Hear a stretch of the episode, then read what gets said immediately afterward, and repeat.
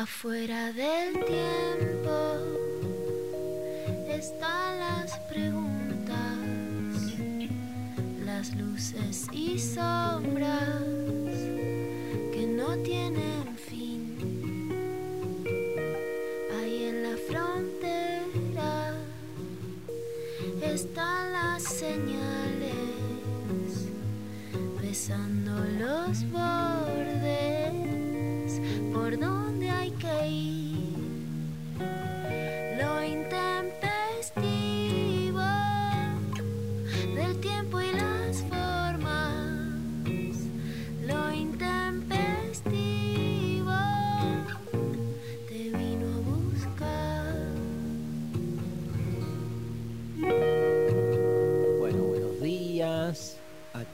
un nuevo viernes este, de Lo Intempestivo en la Nacional Rock.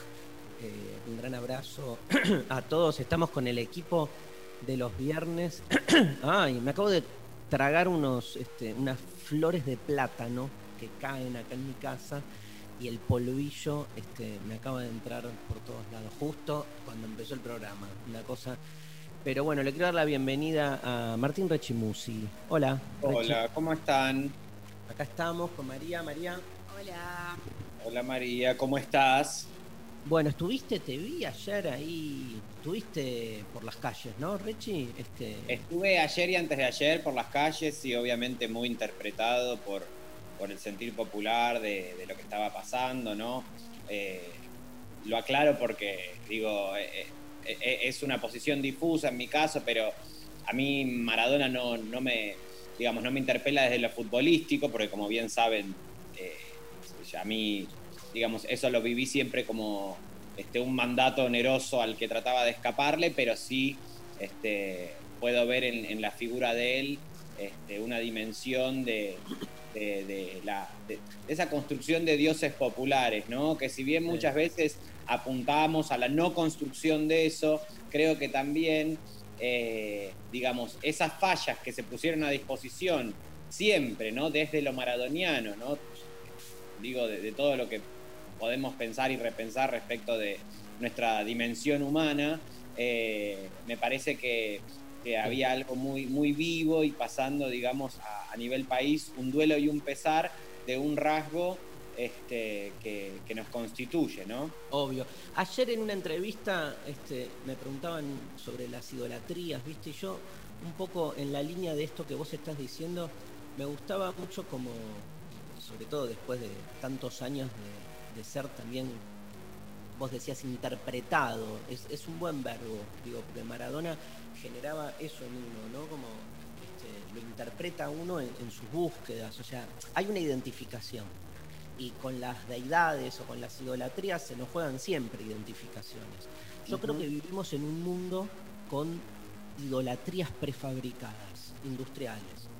Este, y que a uno, viste, al toque, ¿no? Rechi, te, te, salta el termómetro de, o sea, me están induciendo a tener que adorar a estas este, deidades prefabricadas. Y le ves lo inauténtico, le ves lo, la careteada. En cambio, Diego fue siempre como la recuperación de la, digamos, de la tierra, ¿viste? Es como la deidad profana que justamente siempre le escapó a la industrialización, siendo alguien que jugó al fútbol eh, al interior de un sistema mercantilizado y espectacularizado. Él, él, vive justo la bisagra, él no llega todavía, ¿no? Cuando se retira, este, el fútbol termina de, de, volverse lo que soy.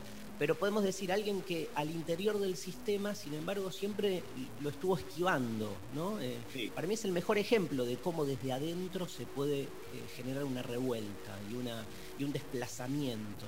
Y me parece esto de la deidad, ¿no? Digo, el, el, el clamor popular tiene que ver con que uno puede correrse de esas idolatrías idealizadas con las que no te identificás desde la sangre, te identificás desde un ideal. Y el, el, ideal mata lo propio de cada uno. Es como el opio de, de, la frase de Marx, ¿viste? Porque las idolatrías no dejan de ser construcciones religiosas. Y este, este Diego era una, una deidad digamos, con la que uno se sentía identificado en su totalidad, ¿no? Digamos, es esa cuestión de esos dioses que uno dice, ¿por qué este Dios me interpela? Y porque me siento, me, me siento muy cercano. La cercanía, boludo. Eso es. Vos sabés que cuando en filosofía se analiza la diferencia entre lo sacro y lo profano, lo, profano, lo, sagrado es lo que se separaba, está muy ligada la palabra sagrado a separación, es lo que se separaba del uso de los seres humanos. Y profanar era recuperar eso separado para el uso de la gente, del pueblo.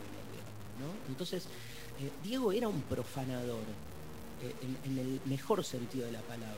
O sea, su sacralidad era justamente el estar recuperando eso, alegría, goce, hasta un sentido, no sé, ayer me fui a la mierda en, una entrevista, pero decía, hasta un sentido inaugural. Cada vez que Diego este, empezaba una jugada, yo, yo soy de, viste, de la grieta entre los que los vimos jugar y los que no lo vieron jugar, es como la, la que está ahora como circulando. Este, Cada vez que Diego empezaba una jugada, vos veías la actitud corporal de, bueno, le llega la, viste que Víctor Hugo lo relata bárbaro, le llega la pelota a Diego, agárrala, es, como que de repente em- empezaba eh, el reloj de nuevo, ¿entendés? Porque vos sabías que el tipo agarraba la pelota y generaba una gesta en cada jugadita. Eso es lo loco también, o sea, hacía de cada movimiento, de cada jugadita, la posibilidad de que la pelota termine en gol o de que pasara algo. Entonces, Sí, algo, algo que decías que quizás es complementario a lo que decís, yo lo, lo sitúo como una diferencia, eh, que es esto de marcarlo como desde la proximidad, ¿no? La proximidad de la deidad. A mí, en, en- tanto Maradona, en tanto persona, no me queda nada próximo.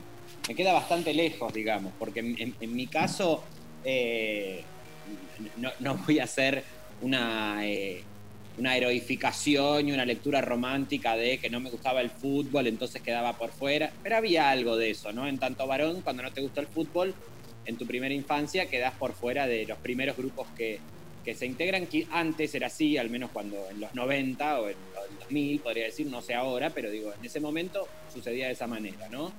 Eh, quienes quedaban por fuera del rito futbolístico, bueno, había que arreglárselas. Entonces a mí la figura de Maradona en tanto futbolista siempre fue algo que me quedó muy lejano. A mí el Maradona que me queda más próximo es esa, esa figura admirable, ¿no? Eh, en donde él, viniendo desde el lugar de absoluta precariedad, y ahí conmueve mucho la, foto de él en el 73 en los torneos Evita, ¿no? Porque digo, está ese rostro ahí impreso, casi como si él pudiese ver ese destino eh, tan complejo que le esperaba y sinuoso, se ve en esa cara, se ve en ese rostro. Eh, a mí me interpela ese Diego que, viniendo de la absoluta precariedad, asistió a los lugares este, reservados en el mundo, ¿no? Para el carácter destacado, el meritócrata, esa persona que, este, que por su propio esfuerzo llegó, ¿no? Y, y esos lugares que en un punto se vuelven absolutamente cuna del, de la frivolidad y el cinismo, en donde todo está admitido ahí. Ahora, si hay algo que no está admitido es la no romantización de la estructura y la vuelta al pago, siempre con una dimensión de la recuperación del, de la construcción popular, ¿no? Esto de eh, el no romantizar su pobreza, no romantizar ese origen, rechazarla a través de, de este, el, el- lo suntuoso, ¿no? el lujo, esa búsqueda del exceso que se veía en, en- en esos momentos que tanto convocan y que tanta simpatía generan, ¿no? Porque uno no estaba viendo ahí a un rico gozar lo que, este, lo, que tiene a fuerza de su riqueza, sino justamente está viendo algo casi dramatúrgico de, una de, un destino que no estaba contemplado asistir a ese lugar, ¿no? Verlo a él en esos autazos y sin, sin nunca rechazar ese origen y rechazar su inscripción política, y en esto es donde quiero hacer más, más énfasis, eh, sin rechazar nunca y sin abandonar nunca su inscripción política en las construcciones populares de ampliación de goce y ampliación de derechos. ¿no? Porque creo que eso a mí es, la, es por donde me entra la figura maradoniana.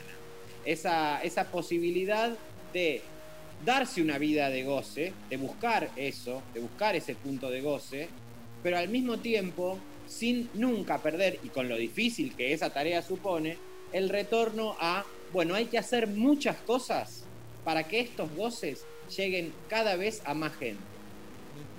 Clarísimo, me parece que eso marcó siempre eh, todo lo que es, si pudiéramos separar la vida futbolística de lo otro, ¿no? Porque siempre estuvo Maradona ligado al fútbol como jugador, después como este, director técnico, eh, pero hay un Maradona que uno puede como recortar, digamos, ¿no? Eh, La otra vez veía, bueno, está todo, todos los medios con, con el tema, obvio, pero veía como es, esa, esa tripartición, como el Maradona futbolista, el Maradona y su vida privada y el Maradona y la política, ¿no? Como si hubiesen como tres ámbitos para analizar.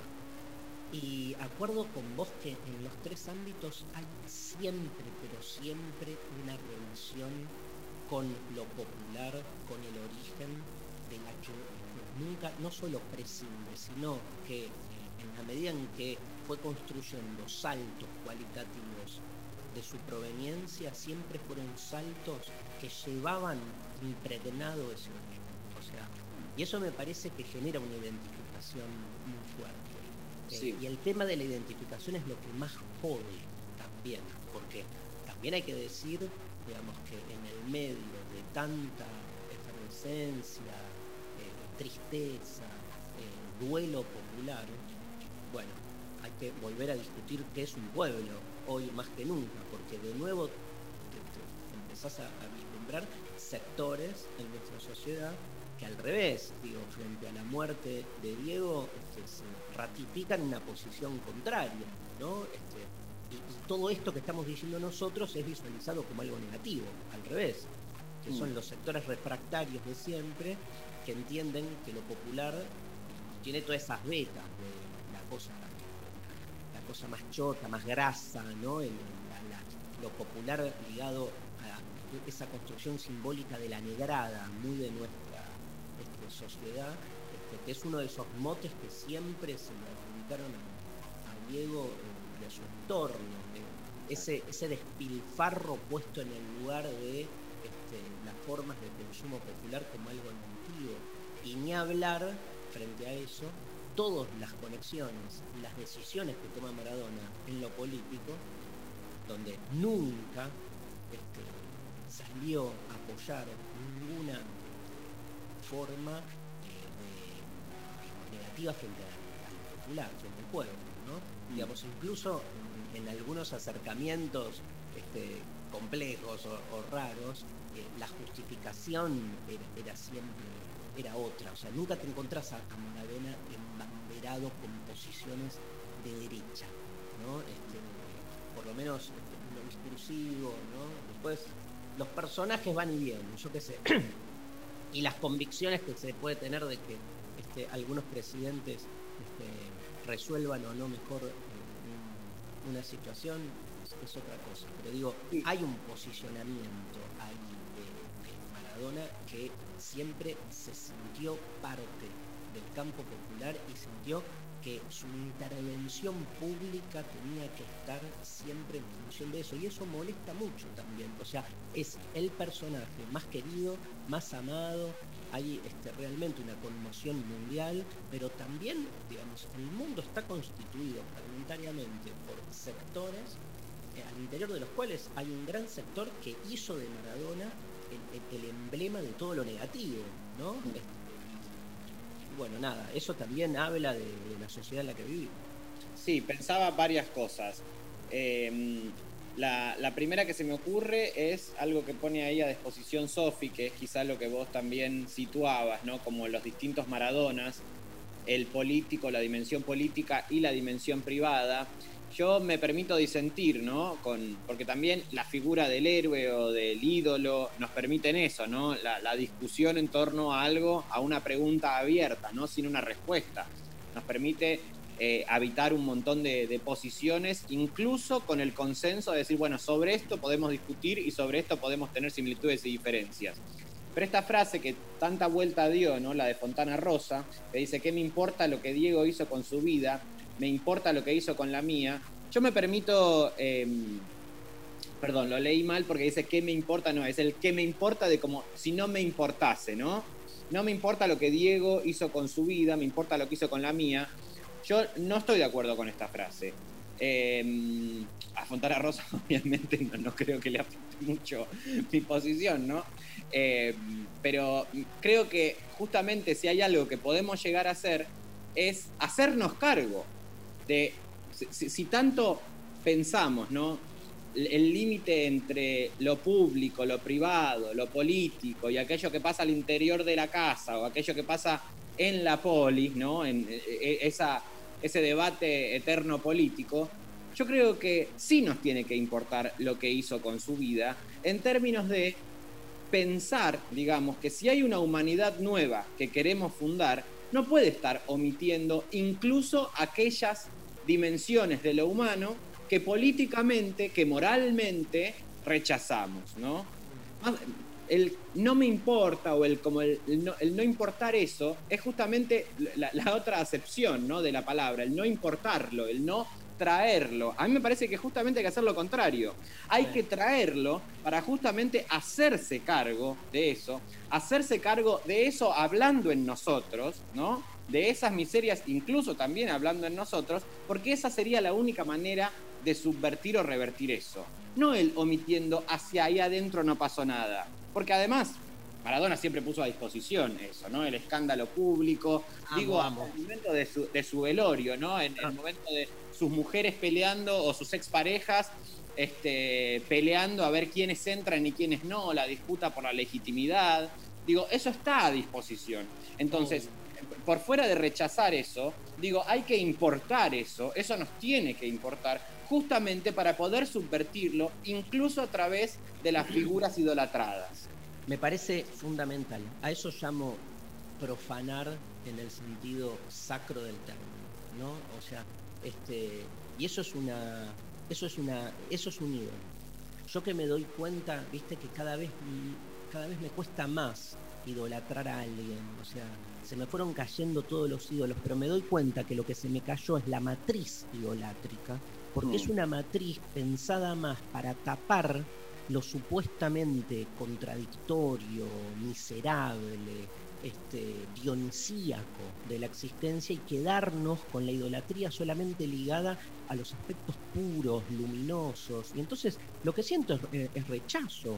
O sea, a mí jamás este, me va a interpelar eh, una figura idolátrica que hace todo bien. Este, ¿Entendés? Este, sobre todo con esa concepción del bien este, que niega justamente esa otredad de la que también somos parte. Y en eso Maradona es todo lo contrario. Por eso es como, ¿viste? Es realmente la posibilidad de, de reconciliarte con que alguien como vos, que surge de Fiorito, que este, y, y, desde el fútbol, digo, más allá de, que nos eh, guste o no, el fútbol, el fútbol no deja de ser el deporte más popular en el sentido de, que está ahí presente desde, viste, la otra vez me acordaba este, con mi hijo de, que ahora tiene 15, este, veía una foto que tenía 8 meses este, y yo lo agarraba a upas y le hacía pegar una pelota, viste, es como la, lo, lo primigenio, este, y, desde ahí, este, esto quiero decir, este, porque escuché atentamente y, comparto mucho, Martín, de tu mirada y me encanta la, lectura que haces. Digo, se caen muchos indignacionismos puritanos ¿viste? Uh -huh. Esto también está bueno, porque te das cuenta de eso, cómo todo el mundo zozobra a la hora de querer justificar su amor por, por, Maradona, pero que le entra en contradicción con esas posiciones tan fijas, ¿viste? No sé, ponerle fundamentalismos políticos re fuertes, este, y que de repente tienen que bancarse que, bueno, pero Maradona no representa al 100% mi ideología. No importa, boludo, o sea, nada representa 100% tu ideología no. y no vayas, digamos, pensando desde ese lugar tan purista que si no es 100% no vale, ¿no? Porque claro. esa es la pelotudez máxima, ¿no? Pero me, Además, me... digo, tan contradictorio como suponer que hay una ideología que puede ser representada en un 100% cuando en realidad la ideología es todo lo, aquello que no puede ser representado en su totalidad. Amo. Este, María Stantonio, este, hoy vamos a... Sí, no, lo que le pedimos a, a, la gente que nos está escuchando es que no- no- no- nos gustaría que nos manden audios, mensajes, contándonos más que nada, digamos, eh, relatos de Maradona. eh, Dale. en la línea de la frase de Fontana Rosa e incluyendo el cuestionamiento de Rechi, este, la segunda parte de la frase diciendo qué es lo que me generó a mí, ¿no? Digamos, cuenten, no, yo voy a contar algunas historias personales que tienen que ver con el Maradona futbolista, con el Maradona este, lo que sea, ¿no? El día que este, me saqué una foto con el Diego ¿Sacaste o una foto con el Diego? no, yo no. Ah. Pero que alguien pueda contar eso, ¿no? O este, es- esos relatos. Yo me acuerdo que me peleé fuerte con un amigo un día que Maradona, en, en- en el, en un mundial, pero tengo muy registrada la pelea con mi amigo porque me reputeaba, ¿Por qué? Porque bancabas a Maradona y él no. sí, porque no bancaba Valdano y él sí, pero no importa, estaba Maradona ahí, pero tiene como presencias. Lo que digo es, este, debe, debe haber una presencia de Maradona muy fuerte en la vida de todos, más allá de este, los hitos deportivos o situaciones así, ¿no? Como eso, nada, me acuerdo el día, viste, yo qué sé, son esas cosas que tiene a veces el fútbol o que tienen estas, estas situaciones. Yo me acuerdo el día que nació uno de mis hijos, me acuerdo exactamente, ese día jugó estudiantes, a quién le ganó, quién metió el gol. Y el día que me encontré con el que metió el gol, que hoy es medio como un director en estudiantes, es como el, eh, no sé, tiene un cargo. Un cargo en estudiante. Sí, que se llama Agustín Alayes, ¿sí? un, gran jugador. Este, el día que nació mi hijo León, este, Alayes le metió un gol a tiro federal y ganamos 1 a 0. Y el día que lo vi a Alayes, viste, lo abracé y le dije, el día que metiste el gol, nada, boludo, el chabón me miraba. Que- Bueno, entonces nos mandan eh, sus relatos eh, al 11 39 39 88 88 y a través de arroba el intempestivo en Facebook, en Instagram, en Twitter. Eh, mándenos audios, mándenos audios que hace un montón no les escuchamos. Eh, y cuéntenos cómo los, los interpeló Maradona. Sí, eso, excelente, Maru. Y este, vamos a hablar también de Martín, si te parece. Ahora tenemos una entrevista con un gran filósofo cordobés, Diego Tatián, un experto en Spinoza, pero además alguien que analiza la realidad cotidiana desde la filosofía, de los mejores filósofos argentinos hoy de la actualidad. Es un placer poder conversar con Diego Tatián. Y mm, ¿lo conoces a Diego Rechi? Sí. No personalmente. Este, grosso. Y mm, porque trabaja mucho la filosofía política, es como su tema este, fundamental. Y eh, vamos a hablar de Maradona un poco también, este, obvio, pero este, vamos a también hablar, este, después te decía, de bueno, lo que fue el entierro, este, el modo en que los diarios cubrieron, los disturbios, ¿no? Que es como la palabra más. este, que- Disturbios no, en el velorio de Maradona. fue, fue impresionante ver a la gente entrando a la casa.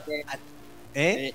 Eh, en realidad, eh, viste que yo tengo la suerte de, de vivir este tiempo eh, porque una amiga me, me alquiló su casa y estoy en el centro de, de- de todo lo que está pasando en este presente tan eh, ecléctico. Y estoy en Avenida de Mayo y 9 de Julio, por donde te diría que pasa Todo. absolutamente todo. Entonces, apenas se conoció la noticia, eh, empecé a recorrer la, la calle, porque si hay algo que a mí me gusta es callejear. Eh, de hecho, ya me encuentro con otras personas que también están medio en la misma, que por ahí, eh, no, no sé si viven por ahí o se vienen porque les gusta ver cómo se arman los fenómenos sociales en la calle, ¿no? Sea, todo lo contrario a la academia, el pensar desde el concepto, sino el construir desde efectivamente esa realidad que se construye ahí en ese encuentro. Yo veía y me daba cuenta que en algún momento eso iba a suceder, el famoso disturbio, porque obviamente la cantidad de gente que había el, el martes a la noche, el, no, el, miércoles, perdón, el, el miércoles a la noche, eh, en el obelisco, eh, ya había un, un- un sentir, digamos, que se manifestaba de maneras muy, muy distintas. Una de ellas, obviamente, y una de las que predominaba, era el enojo. Y el enojo, no había un tratamiento psicológico de pensar el enojo, sino de que era el enojo y que se podía manifestar con alguien que te pasó por al lado y vos sentiste que te miró mal y había una cantidad de piñas, de patadas, de insultos, porque eso estaba pasando, porque también era algo que estaba ahí sucediéndose. O sea, se combinaba eso con el partido de fútbol, ¿no? Te vieron, ¿eh? Te vieron ahí tirando piedras, tirando Y sí, piedras. eh, sí, estuve tirando unas piedras porque siempre viene bien. O sea, siempre que se pueda, una piedrita hay que tirar. Nos vamos a la primera pausa. Eh, ¿Qué dice Sofía? Estás jugando al dígalo con mímica, Sofía. Respetá un poco, querida. Eh, hola, Sofi Cornell. Este, nos vamos escuchando Soda Stereo, ¿te parece, González? De mi top 3 de canciones favoritas de Stereo. Ah, bueno. Primavera No, no, la- cero. No, no, lástima creo que no se le tiene a nadie, maestro. Si vos le tenés bronca, le tenés lo que le pelear, pelear o meterle bronca, pero lástima a nadie.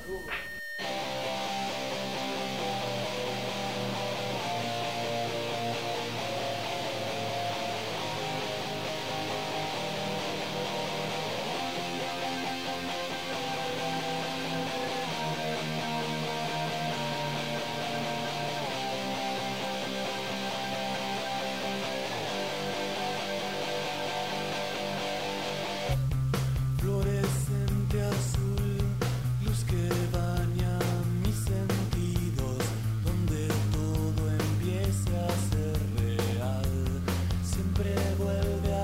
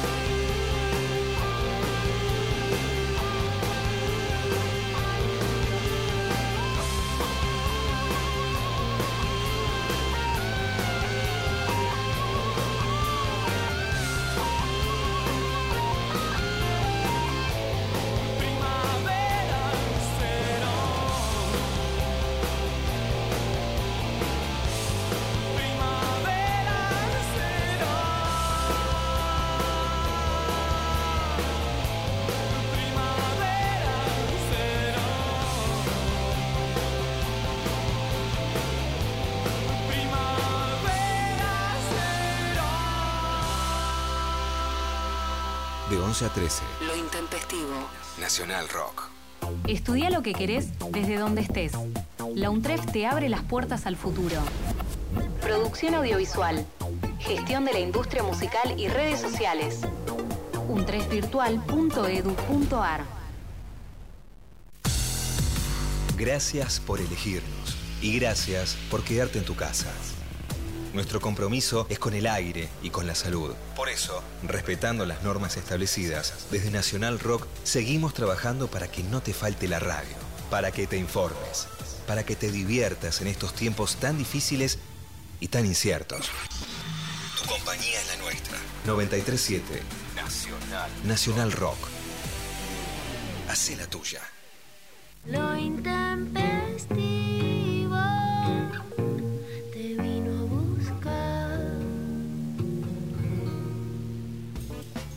Bien, segundo bloque de lo intempestivo. Y siempre que hacemos una entrevista a alguien que viene del palo de la filosofía, estuvimos hablando la semana pasada con Mónica Craniolini, con Axel Cherniaski también. Hoy le damos la bienvenida a uno de los filósofos más importantes de la Argentina, Diego Tatián, desde Córdoba. ¡Uh! Hola Darío, Este, gracias por el exabrupto. Hola María, hola Martín, mucho gusto de estar con, con ustedes. Vos sabés que siempre que, que- eh, esto iba a decir, siempre que hablamos con alguien de filosofía, yo no puedo sino salir, sacar a relucir el nombre del programa, que es lo Sí. intempestivo, este, y preguntarte de alguna manera, digamos, viendo lo que es, bueno, la muerte de Maradona hace nada, un 2020 absolutamente anómalo, tiempo intempestivo como el de este año, me parece que no vamos a encontrar nunca más, ¿no? Sí, es. Eh, me, me gusta mucho tu, el, el nombre de tu programa. Es más, es una de las cosas en las que estoy trabajando. Viste que hay, ha salido un libro hace relativamente poco de George D. Uberman que se llama Ante el Tiempo, Sí. que reflexiona de manera muy interesante sobre el, el anacronismo, eh, lo inactual, lo intempestivo y la potencia que tiene eh, para pensar y para abrir la, la realidad. ¿no? O sea, es un campo de trabajo que me interesa muchísimo cómo las cosas están, las cosas, digamos, el pasado nunca es pasado, está siempre abierto. En mi caso hay una, me gusta mucho una frase de Benjamin que dice que tener esperanza en el pasado. Esperanza en el pasado es una frase paradójica, pero que de alguna manera hay, Es genial. es genial, sí, porque hay cosas que están vivas y que de manera intempestiva llegan en auxilio para, para pensar y para comprender, para... Entonces, bueno, eh, e- este año, ahora, este año se nos, se nos escabulle, digamos, ¿no? Ahí no tenemos, prácticamente no tenemos conceptos. Todo lo que, lo que habíamos aprendido para, para dar cuenta de lo que sucede se pareciera desvanecerse, ¿no? Está todo abierto. Ojalá sea una oportunidad para, para cambiar radicalmente algunas cosas, para pensar eh, en vivir de otra manera, para replantear la pregunta cómo vivir juntos y juntas de otro modo. Lo, lo que digo, Diego, es si, si la filosofía es una práctica intempestiva. Que Yo creo que sí. Que busca, busca, que busca, no, pero esto te quiero preguntar, mira, que busca desacomodar el presente, como que este año no hizo falta, vino, vino desacomodado, eso, ¿viste? Me da, me da la sensación esa. Sí. ¿Viste esa, esa película? No recuerdo de quién era, que se llama Los Educadores, con K. Ah, sí. Es una película interesante que es un grupo, digamos, lo digo rápidamente, un grupo de, de personas, de muchachos y de una chica creo que hay, que entran a la casa de los ricos, no para robar, sino para desordenar todo lo que estaba ordenado. Es decir, ponen el sillón en la piscina, ponen la heladera en la habitación, ponen la obra de arte en el baño, en fin. Entonces cuando llega la gente a su casa, encuentra su casa sin que falte nada, pero todo dispuesto de otro modo, ¿no? Es como una lección, es como una pedagogía de la, del desacomodo, del desarreglo.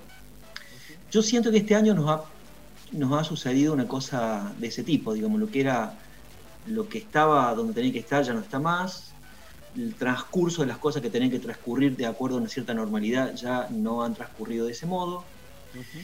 Y eso siempre se puede tomar, por supuesto, ha desarreglado las vidas, sobre todo a nivel económico y, de los, y de los- y los sectores más vulnerables de una manera de una manera que hay que urgentemente revertir de algún modo, pero desde otro punto de vista menor, subordinado, me parece que siempre los de- desarreglos dejan, dan la oportunidad para empezar de nuevo, para empezar de otro modo, sobre todo. ¿no? Entonces, bueno, creo, creo que ahí tenemos que tener la, la capacidad de tomar esta desgracia o este imprevisto, este contratiempo, Sí. como un punto de partida para empezar de nuevo. ¿no?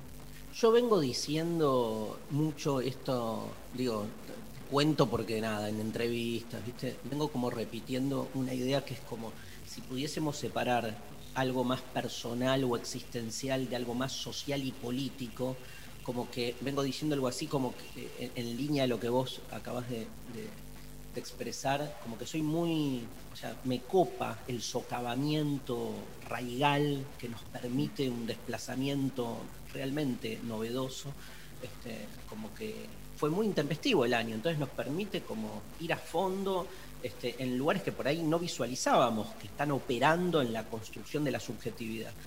Pero a- como que a nivel personal soy optimista, por decirlo así, pero a nivel social o sea, se me cayó la estantería, o sea, la, la sensación que tengo, aparte después de cuatro años de- del gobierno de Macri, haber esperado por el retorno de un gobierno popular y todo como, nada, todo aletargado, todo atravesado por, este, obviamente, la pandemia y un confinamiento, digamos, nada, conflictivo. eh, no puedo sino citar a, a Agamben y esa idea de por qué llamamos distanciamiento social al distanciamiento físico, ¿viste? O sea, sí, cómo, las metáforas de- de- del aislamiento social, digo, vos sos alguien que trabaja mucho la idea de comunidad, con el distanciamiento físico necesitamos más comunidad que nunca, sin embargo, las metáforas las, se siguen apropiando de las grandes metáforas, los eh, sectores este, reaccionarios, refractarios de siempre. Entonces me, me vuelvo pesimista frente a lo social, ¿viste? Y no sé cómo revertirlo.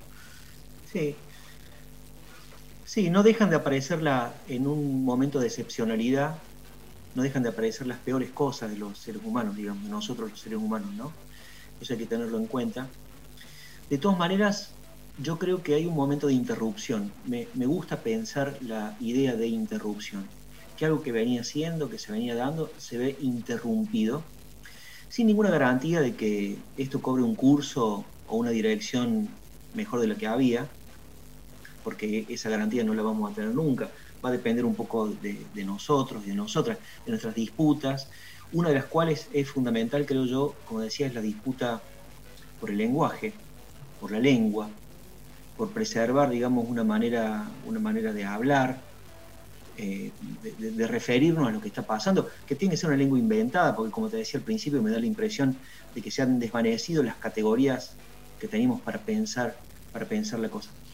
Yo creo que, yo creo que no tenemos que permitirnos, quién soy yo para decir esto, ¿no? Pero en voz alta, ni el pesimismo ni el optimismo. Porque no tenemos elementos, demasiados elementos ni para una cosa ni para la otra. Más bien me parece más fecundo pensar que está todo abierto, de que algo que se abre y que tenemos una oportunidad colectiva e individual, pero colectiva, de producir, de dar un giro, de producir otra cosa que sea más, que haga más interesante la vida, ¿no? La vida en, en común, la vida, la vida entre todos. Eh, y eso, bueno, es un, es un, es siempre un desafío, que como todo desafío va a hacer falta mucho trabajo, no va a venir, no va a venir solo. Ese trabajo es un trabajo, cada uno de su lugar, pero que va a ser fundamental la esperanza en el pasado, de lo que hablamos, ¿no? Total. Y te, te- te hago una pregunta. ¿Cómo, cómo- cómo se vivió, digo, preguntándote, vos vivís en Córdoba, cómo Sí. fue la particularidad ahí, la experiencia en, en- en- en Córdoba? Del, del- del confinamiento, decís vos, de Sí, la, sí. No, me parece que un poco como todos lados. Yo creo que hay una. Hay, hay una. eh, no sé, me da la impresión de que no se ha- en Córdoba no se ha asumido el problema con toda su caladura, con toda su magnitud. Hay, de- hay, una, hay una despreocupación por parte del gobierno provincial que de alguna manera, no sé cómo decirlo, sucumbe a ciertas presiones de poderes y entonces no toma por las astas cosas que son fundamentales, ¿no? Y que son di- dificultosas, pero que son necesarias, que tienen que ver con, con un cierto cuidado, con una cierta concientización. Por ahí hay días que me da la impresión de que estamos viviendo como si no sucediera nada, ¿no? Y algo, algo sucede. Vos mencionabas recién a Agamben, que a mí me parece un pensador. Le han, le han dado para que tenga, pobre Agamben. Este año, ¿no? Además. Y a mí me parece que es injusto, ¿no? Porque efectivamente él se, en el primer diagnóstico, como todo el mundo, o como mucha gente, se, se equivocó. Dijo esto, esto no pasa nada, una- no dijo una gripecita, pero dijo, eh, es una estrategia de- los poderes, claro. La invención, sí. Pero era, era posible equivocarse ahí y era muy plausible. Ahora, el núcleo de lo que él dice es real, digamos, ¿no? Esto va a ser aprovechado por, por- por- por poderes de control que tienen que ver con eh, manejar y dominar poblaciones con el lenguaje, pero también con una normativa en el vínculo entre los cuerpos, entre las personas. Entonces yo digo, eh, eso va a generar también algo muy interesante que son las dis- disidencias, ¿no? Yo no me acostumbro a que la vida transcurra en, las pantallas, realmente.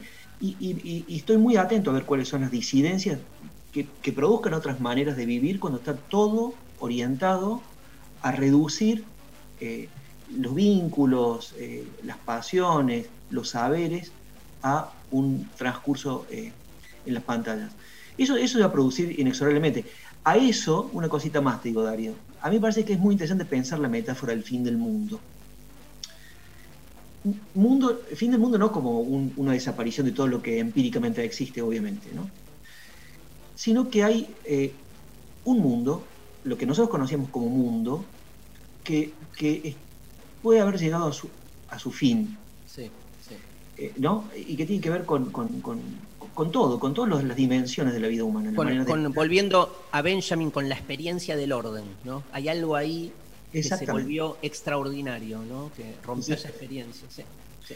Entonces, si- si el desarrollo que ha traído este año a las vidas de las personas, eh, lo que va a producir es una radicalización del orden, que es muy posible porque eh, sería, sería triste y ahí habría que ver qué formas de, de disidencia y de resistencia.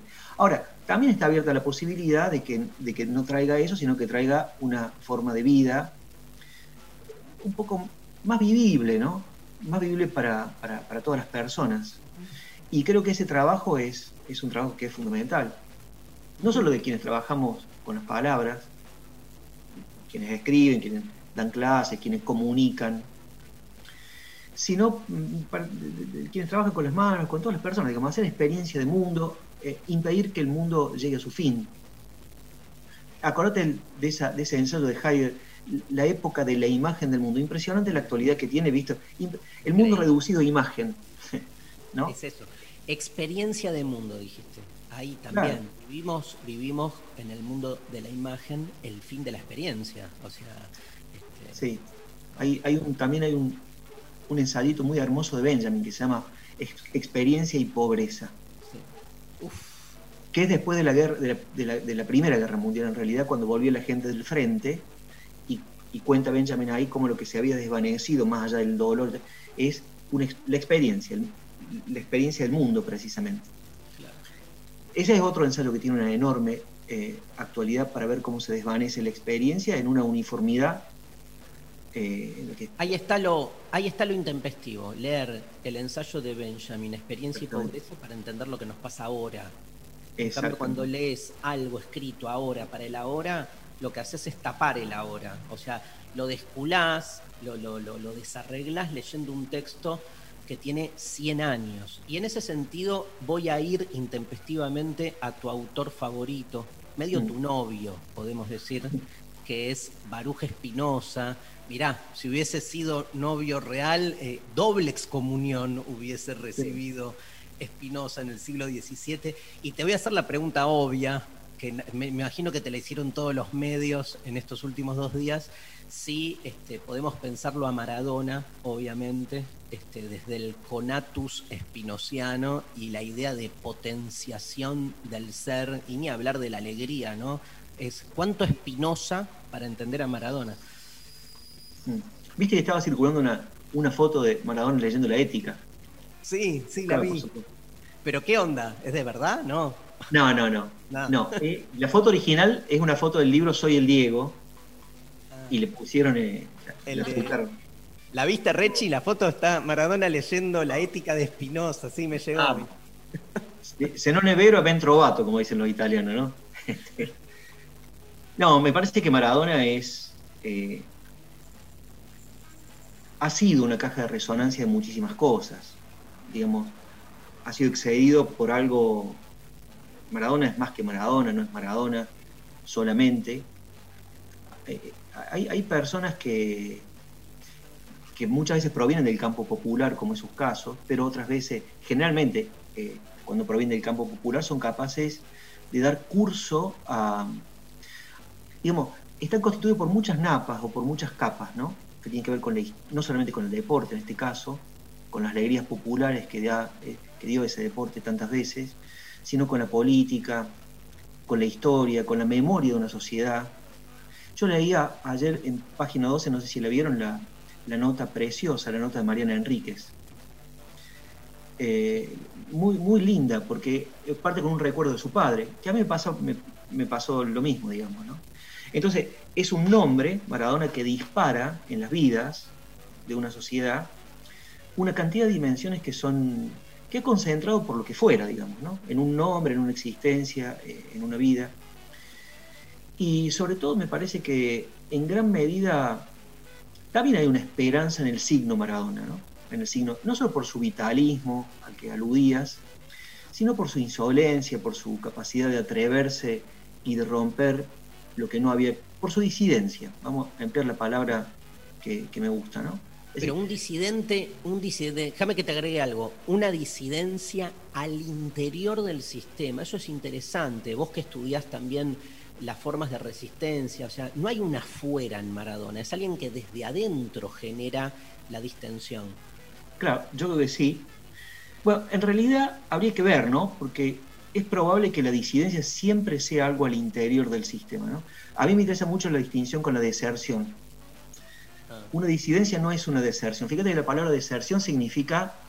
eh, yo conozco, yo la conozco aplicada a dos cosas, a la escuela y a la guerra, ¿no? Una persona. La deserción escolar, se habla de deserción escolar cuando alguien se va de la escuela, o, o un desertor es alguien que abandona la guerra. Un disidente es quien se levanta, quien abandona la sedia, la silla, eh, eh, pero, pero no se va del, del- lugar, por decirlo de alguna manera. Produce un hueco en su vida, por supuesto, con depende de la sociedad de la que se trata, con las prudencias del caso, ¿no? Y, y toda sociedad aloja disidencias. Es más, me parece a mí que la disidencia es constitutiva, de alguna manera, de la, la sociedad, las tensiones que provoca, que provoca en ella, y es lo que permite a una sociedad pensarse a sí misma. Yo creo que Maradona, nos- en cuanto disidente, Maradona disidente, nos permite, nos permite pensarnos en muchísimas cosas. Pobre Diego, digamos, no es una cosa con la que lo tengamos que cargar, pero es lo que él expresa, digamos, hay una, hay una objetividad de su signo, de su figura, que se da Maradona, que se concentra en él y que ilumina mucho, digamos, proporciona muchísima lucidez, no solamente alegría, bueno, o la alegría de la, de la comprensión de una, de una cantidad de cosas, ¿no? Eh, eso, eso me parece que. Y, y recién empezamos a pensar con Maradona, ¿no? Lo, lo que Maradona significa. Han aparecido en estos días, me parece, cosas muy lindas, ¿no? Tanto a nivel, a nivel de videos como de cosas escritas. Es decir, ha desencadenado mm, cosas interesantes eh, el Diego, y me parece que esto inicia recién. Ha, ha puesto también este, en evidencia las contradicciones que hay con el concepto de lo popular, ¿no? que es un Sí. tema que vos trabajás también, la idea de pueblo. ¿sí? Sí. Qué, qué interesante lo que pone, lo que amplifica, como que de alguna manera, decíamos antes con Rechi, como este, nada, digamos, eh, muere Diego y lo que también sale a la palestra es el eterno conflicto acerca de lo que representa la idea del pueblo. Exactamente. Fíjate, y, es muy ahora que lo decís me pongo a pensar eh, que es muy interesante la idea de pueblo que aparece en Maradona, porque en la historia de la filosofía política la noción de pueblo tiene como dos acepciones, es raro. Una parte es la totalidad, cuando uno habla del pueblo argentino, entran todos, digamos, ¿no? Todos y todas. Pero por otra parte, el pueblo es lo que pone siempre en cuestión lo que está establecido. Es una parte. Una parte que no entra, que no tiene parte, bueno, en fin, ¿no es cierto? Un Pero resto, pone- diríamos. un resto, exactamente. Y me parece que Maradona conjuga las dos cosas, pero sobre todo la segunda. Porque Maradona expresa al pueblo que desafía, que desafía los poderes, al pueblo bajo, que de alguna manera mm, accede a una posición de enunciación y de poder, de cariño, da lugar a una afectividad y dice, digamos, con un compromiso muy fuerte por el lugar donde viene y por el pueblo en, sentido, en el sentido de lo, que, de lo que está excluido, de lo que queda fuera. Yo escuchaba anoche, me parece, antes anoche, bueno, no vamos a mencionar, pero el programa nocturno de Radio Mitre, con, digamos, un- uno que hace una cosa parecida a la que te gusta hacer a vos, que es divulgar la filosofía, pero de una manera muy diferente, con un tonito engolado, dictando cátedra, digamos, como si fuera, y hablando de lo popular, casi, casi como diciendo, sacame la lechuguita el sándwich, ¿viste? Y haciendo una cosa totalmente desenfocada de lo que significa la vitalidad del Diego. Es decir, no todos están, como decir, gratamente sorprendidos por lo que, por la ofrenda que ha sido Maradona, sino que ven ahí algo de lo que desconfían mucho, ¿no? Es decir, quiero decir, hay también una eh, se detecta algo por parte de cierta derecha argentina ex- exclusivista de mucha incomodidad, de mucha incomodidad con la, con la figura de Maradona, que por supuesto no se puede decir de este modo, ni lo han dicho de este modo, pero se puede percibir en cierto tono, en cierto uso de las palabras, en ciertos matices o matizaciones. ¿no? Martín, María, ¿quieren...? Eh, sí, bueno, fue durante toda la charla fui como tomando quizá conceptos o, o- o cuestiones que están en danza y pensaba, ¿no? Eh, en, en algo quizá un poco más concreto respecto de los planos, ¿no? En esto de que aparecen los nuevos pueblos, este, las figuras heroicas. Me preguntaba la posibilidad de hoy en día, en este presente tan ecléctico, cómo se dan esas representaciones eh, o la, canalización de demandas políticas de esas representaciones, ¿no? Me ocupaba esa pregunta, el pensar, decir, bueno, este presente tan cambiante, digamos, cómo se canaliza o cómo se cristaliza en la institución política, asumido que el partido, digamos, no digo que esté muerto como canal de representación, pero que sí ya no representa lo mismo que en su origen representó, ¿no? Entonces, frente a esta eh, frente a esta pregunta abierta que quedaba, ¿no? Sobre la nueva normalidad, un presente tan, tan, tan cambiado, digo, bueno, la nueva, incluso el nuevo sujeto a representar, ¿no? Si sigue siendo el trabajador, cómo ese pueblo que está también, este, el concepto de pueblo en danza, digo, cómo se cristaliza en la representación popular. Siempre pensándolo, obviamente, desde el peronismo, ¿no? Mm. Sí, fíjate que la palabra clave que me parece que tenemos que volver a pensar es la palabra representación, precisamente, que en, en lengua castellana tiene dos acepciones. Por una parte, hacerse una imagen de algo, representarlo, y por otra parte, eh, algo que envía representantes en nombre suyo, ¿no? A mí me parece que es muy interesante pensar la política, las nuevas formas de la política a partir de lo irrepresentable, sobre todo en el primer sentido, que hay una, digamos, lo que antes se llamaba pueblo, y que creo que se puede seguir llamando pueblo sin ningún problema, pero no es una unidad de la que podemos hacer un concepto simplemente, una reducción a la unidad, sino que ahí hay una pluralidad irrepresentable que de alguna manera pone en dificultad los viejos mecanismos de la teoría política y de la representación política también, ni para bien ni para mal, pero me parece que hay una... la- las personas, se ha producido una nueva activa, digamos, lo interesante sería que se produzca una nueva acti- activación política hacia formas de democracias eh, directas. Directas quiere decir que las personas no deleguen en sus representantes, como dice la Constitución, eh, No, no gobierna ni, ni, ni delibera sino a través de sus representantes. O sea, Ah, claro. sí. que, que las personas recuperen su, su- su politicidad, su, su, su accionar político, la conciencia de que no son víctimas las personas de, de nada, porque la idea de víctima es una idea, me parece, funcional a un sistema de dominación, sino que las personas son, somos sujetos políticos capaces de hacer muchísimas cosas por nosotros mismos y por nuestros compañeros y compañeras, por revertir situaciones de adversidad, por pensar muchas cosas. Por supuesto, la representación siempre está, siempre hay eh, formas de delegación, pero en general no reducir a, a- los movimientos sociales, a los nuevos sujetos políticos, a formas de pasividad, sino de, de acción política, Está buenísimo. de manera, ¿no? Que, que Sí, tomen... sí, porque de alguna manera, este, viendo algunas emergencias eh, de movimientos políticos nuevos, como desde el feminismo al ambientalismo, justamente de lo que, lo que hay es un desplazamiento en ese lugar. O sea, ya no hay este, delegaciones eh, a personalidades fuertes, hay una cosa más movimentista, un poco como decís vos, este, Diego, eh, de, apropiación de lo político, digamos, rebajando un poco eh, el, énfasis en, en la delegación. Y creo que el gran problema ahí, que estaríamos de acuerdo, Rech y Diego, es que en general los movimientos de la antipolítica o de la despolitización son tan contundentes que uno, que está de este lado, siente que si nos hacemos cargo de la crisis de la política tradicional, le, le- le damos lugar a, a- a la derecha. Y, y para mí es al revés. Digo, este, nos guste o no nos guste, coincidimos con la derecha que la política tradicional está en crisis que dejó de ser representativa. El tema es que nuestra postura es exactamente la, la- la contraria, pero es como Sí. que te terminás aferrando a defender lo indefendible para que entonces no gane la antipolítica. Este, y me parece que ahí no, no, ahí no, nos llevan este, ventaja en algún punto. Pero mira, Darío, eh, hasta tal punto no es lo mismo que lo que la derecha dice no es que está en crisis la política tradicional, sino que lo que debemos desechar es la política per se Entera. y concebir la sociedad como un conjunto de problemas técnicos donde los capacitados, eh, o los competentes, mejor dicho, hay un texto muy lindo de una filósofa brasileña, Marilena Chagui, que se llama El discurso competente.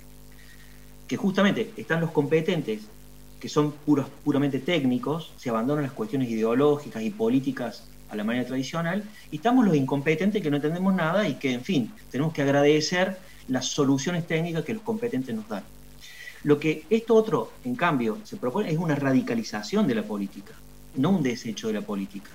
Es decir, que las formas tradicionales de la política son insuficientes porque es la única, la única herramienta que los, con la que los seres humanos cuentan para resistir la dominación, para ser más libres, para ser más iguales. No solamente no se abjura de la política, sino que se la radicaliza. Y, y guarda, yo no, no quiero decir tampoco de que, de que cuando dije apresuradamente me quedé preocupado, democracia directa. Yo creo que hay meca- mecanismos de, de representación, de delegación, formales, institucionales que son inevitables. El problema, y, y que, y que incluso debemos defender y preservar, el problema es cómo llenar eso de vida, de contenido, de Sí, es acción. recuperar la cosa más del, del compromiso político constante, de- o sea, volver a reconciliarse con la política, no, no vivirla escindidamente. En ese sentido me parece que está lo de Por la supuesto. democracia directa de la que vivías vos, de la que vivías vos. Mira, te mandé al, al- al mundo griego. Aristóteles, Sí, Platón y Tatián. Eh, sí, nada. No, me parece que sí, que... eh, eh, Más arentiano, ¿no? Más en el sentido Claro, de... claro. Arendt ayuda también, porque hay una, hay una, es impresionante la calumnia de la política, que nosotros estamos, eh, digamos, el, el neo-neoliberalismo, si, si cabe, eh, se, se- se monta en una calumnia de la política muy fuerte, que se expresa de cosas banales, digamos, no toleramos las cadenas nacionales de una Sí. presidenta que hablando de política, cuando tengo que comer, cuando te- yo lo que quiero es que me solucionen las cosas, hasta, eh, en fin, que la política es corrupción y que la política es pura ideología que, y, y- y odio y que no. No, la política lo que hace es asumir un conflicto que es natural en toda sociedad humana y darle a ese conflicto un buen destino. Es decir, producir instituciones que expresen ese conflicto en vez de negarlo, silenciarlo y que finalmente lo que hace ese conflicto si se niega es aparecer de maneras violentas, de maneras, eh, en fin, que no quisiéramos, ¿no? Eso es la política, es un trabajo, es un trabajo de, de recuperación y, de, y de expresión de los conflictos. Estamos abusando de tu tiempo allí desde Córdoba, pero este, voy con la última pregunta y, y te agradecemos. Este, acabas de sacar eh, un par de libros en el medio igual de... eh, antes de la última pregunta, eh, contanos, este, sacaste dos nuevos libros sobre Spinoza, ¿no? ¿Cuánto más, Tatián? ¿Cuánto podés? Tenés como 10 libros sobre Spinoza. Pará. ¿Viste cómo es? No, de todas maneras ahora estoy sa- por sacar otro eh, que no tiene que ver con eso, está por salir. eh, pero sí, un libro que eh, el último que salió, que es precioso además el trabajo editorial que hicieron una editorial que se llama M de La Plata, porque es realmente un trabajo editorial muy artesanal, donde cada tapa de cada libro tiene alguna intervención de una chica que es artista que, que Leticia que los hizo. Pero este es un libro sobre Spinoza y los escritores. Se llama Lecturas Imaginarias, que es a partir del hallazgo de una carta, de, un- de una línea en alguna obra eh, de estos escritores o de lo que fuera. eh, nada, co- construyo, eh, recabo información sobre el vínculo con Spinoza de ese escritor y construyo imaginariamente algún tipo, una escena, digamos, de lectura spinociana. Desde, no sé, John Berger, Clarice Lispector, bueno, no, lo mandaste, me lo mandaste. ¿ah? Me lo mandaste, lo tengo ahí para Lo mandé la- en PDF, sí, sí, sí. Sí, sí, sí. Y, ese es uno. Y el otro se llama Espinosa Disidente, justamente, pero salió el año pasado, a fin de año, y que tiene que ver, insisto, efectivamente, como vos decías, en la, en la fecundidad del pensamiento político de Spinoza para pensar algunas, algunas cuestiones del presente. Eh, Te quiero decir una cosita, solamente una cosita que para, para no dejarme con... No, que también estuve trabajando en toda esta pandemia con un archivo de mis abuelos armenios que encontré casualidad y que estoy deslumbrado y que escribí un libro precisamente sobre todo esa materialidad que son cartas, fotos, cuadernos, es una reflexión de alguna manera sobre, sobre la historia y sobre el odio y sobre, y sobre la tragedia de los inmigrantes que debieron abandonar su país y construir la vida en, en otra parte. Estoy muy entusiasmado con ese, con ese trabajo que me dio la oportunidad para reflexionar sobre algo sobre lo que hablaremos en otra ocasión seguramente, que es el odio y el lugar del odio en la vida humana. Pero obvio que vamos a hablar de nuevo. Este, quiero decir, lo dije y, eh, como un chiste, es un placer que sigas escribiendo sobre Spinoza, porque yo sigo leyéndote y descubriendo nuevas vetas. Aparte, Spinoza, obviamente, el, concepto de totalidad hace que las formas de abordaje para ser spinociano sean infinitas, con lo cual siempre lees algo nuevo. Eh, yo siempre cuento que eh, la lectura que hiciste de Spinoza, que después quedó grabada y, y- transcripta en ese libro con Ricardo Foster, Mesianismo, Nihilismo y Redención, algo así, donde las clases son clases de, de Diego sobre Spinoza que son orgásmicas. Vas viendo todo el recorrido de Spinoza, pero aparte te cuenta detalles y te lo ubica contextualmente, la disputa de la tolerancia religiosa en Holanda. A mí me inspiró muchísimo ese seminario que diste, así que es, es fascinante. Y te quiero hacer esta última pregunta. ¿A De, eso que dijiste no, no voy a decir nada porque supongo que tus oyentes estarán acostumbrados a tu generosidad. Así no, que, boludo, es tremendo, tremendo. Todo el mundo que después accede a ese texto me dice, gracias Darío, no puedo creer esto. Así que olvídate, ese libro debe estar agotado y nunca reeditado, ¿no? Este, un increíble. Bueno, eh, ¿a quién, a- eh, hablabas de que estabas escuchando ayer Radio Mitre a la noche. Me interesa saber eh, a, a quién te interesa escuchar, pero bien, aunque no coincidas, porque a veces uno escucha a quien no piensa como uno, pero además le parece una barrabasada lo que dicen, pero como si te dijera, ¿a quién respetás de lo que podemos llamar la derecha ilustrada, ¿no? Alguien que vos digas, me interesa leer a este tipo, a esta mina, este, este comunicador, digamos, porque aunque no coincida, es serio, elabora bien sus ideas, me hace pensar o, no. Sí, mira, eh, yo creo que es una pregunta política fundamental. Es una pregunta difícil, es una pregunta que el primer gobierno, lo- lo- los gobiernos kirchneristas anteriores no supieron zanjar del todo, que es detectar, detectar los interlocutores ideológicos y políticos eh, que son adversarios de nada, del conjunto de ideas que nos sostiene. Es- eso es una dimensión política absolutamente fundamental. Entablar una conversación sobre los conflictos. No solamente, yo dije expresarlos, sino también conversar sobre ellos. Yo te diría, por ejemplo, que es mucho más fácil pensar esa interlocución con, con interlocutores que vienen de una izquierda, por decir así. Me interesa mucho, por ejemplo, el pensamiento de Diego Sturbark. ¿no? Eh, bueno, me parece que contribuye, tra- trata de pensar desde fuera de la experiencia popular, digamos, que ha tenido lugar en estos últimos años en la Argentina, pero es, es muy interesante. Invítenlo alguna vez, si no lo han hecho todavía, porque hay muchas cosas para decirle. Ahora, desde el punto de vista de la, de la derecha es mucho más difícil. Eh, me agarraste de sopetón, No Darío. tenés que nombrar a nadie, no, no, no, no No, yo leo, yo, yo, yo leo a Pañi, me, me interesa saber, no, no porque escucho a Sarlo lo que tiene para decir, pero lo veo como un signo, pero no son ellos, indudablemente, los que, aquellos con los cuales uno debiera entrar en, inter- en interlocución. Eh, pero yo sí creo que es fundamental hacerlo, eh, llegar a, un- a una mesa de, de conversación, de discusión, sí que sin ninguna buena manera, ¿no? Porque esto no se trata de una cosa puramente formal. Eh, y déjame, déjame pensar y después te mando un, un WhatsAppito y te digo. Pero creo que es una pregunta fundamental. WhatsAppito me encanta.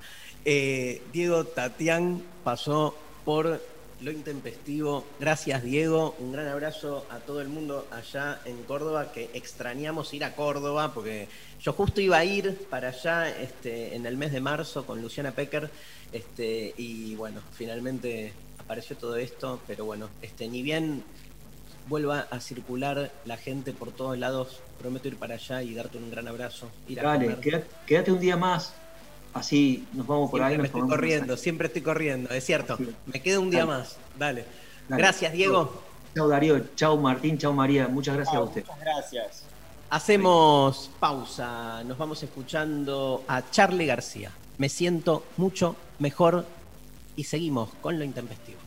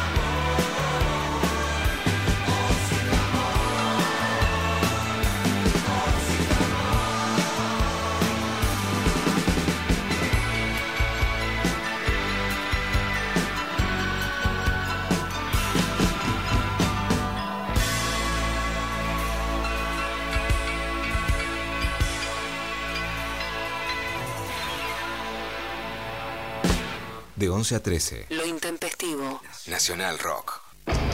Pelear. Sufrir. Caer. Caer. Levantarse.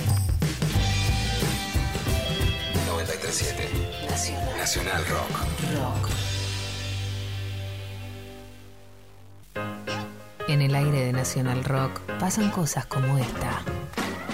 Dicen aquellos que saben que la quinta dimensión es la que está entre la cuarta y la sexta. No estoy hablando de algo que está ubicado en La Plata. La gente de La Plata dicen la locación de un lugar con una tranquilidad que yo realmente no entiendo. Eso está en la 326 entre la 43 y la 44. No entiendo. Necesito que las calles tengan nombre. Cuando YouTube en La Plata dijo, esta es verdaderamente una ciudad donde las calles no tienen nombre, algo que seguro venía pergeñando de Irlanda para acá.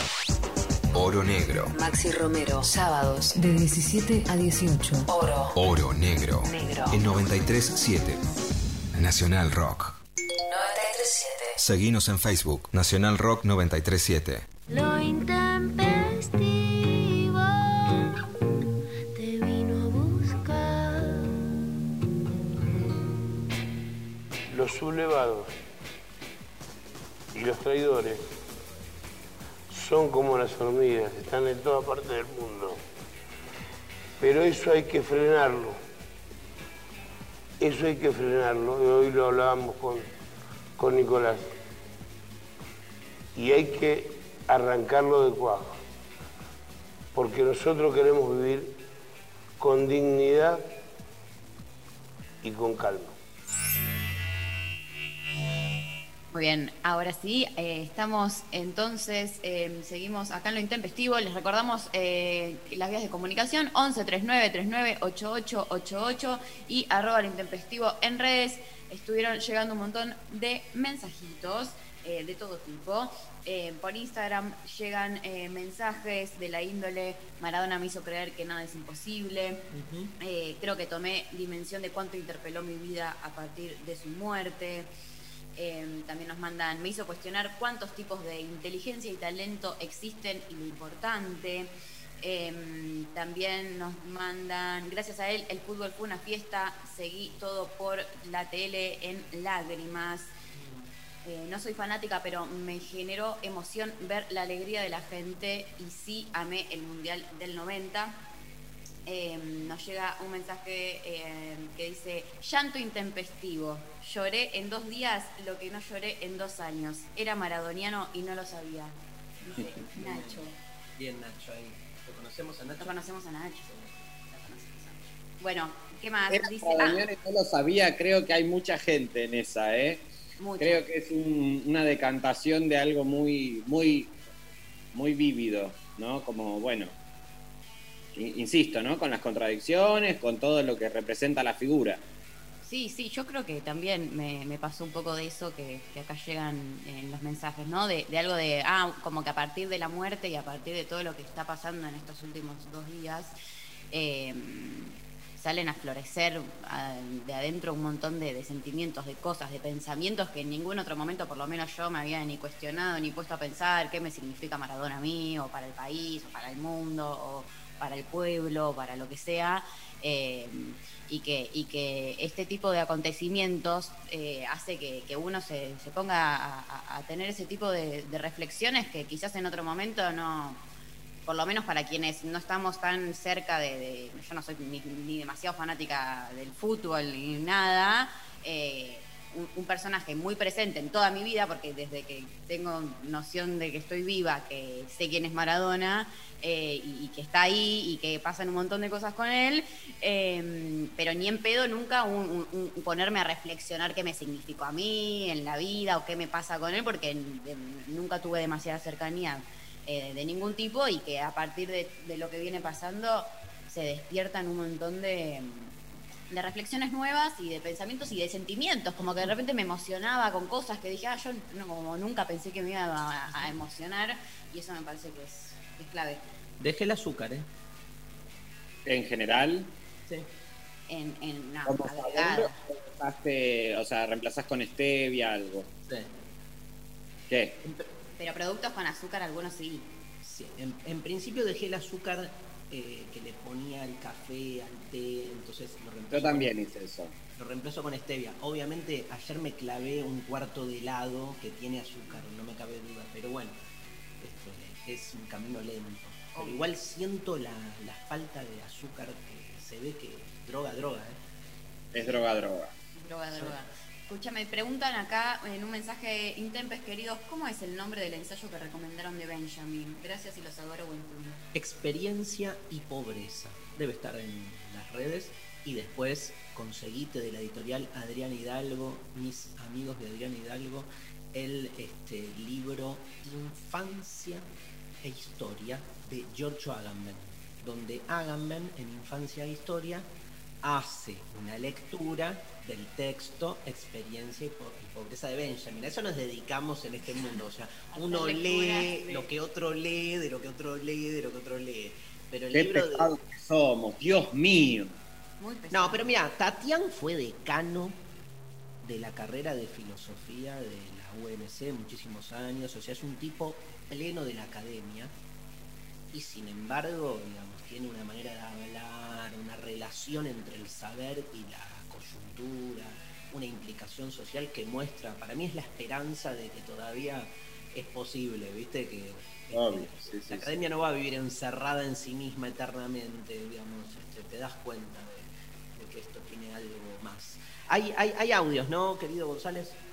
Hola, buen día intempestivo. Mi nombre es María Ofelia de Lomas de Zamora y quería contarles la tristeza de que cuando Maradona dejó de jugar al fútbol, a mí se me acabó el fútbol y qué incoherencia que es la vida, ¿no?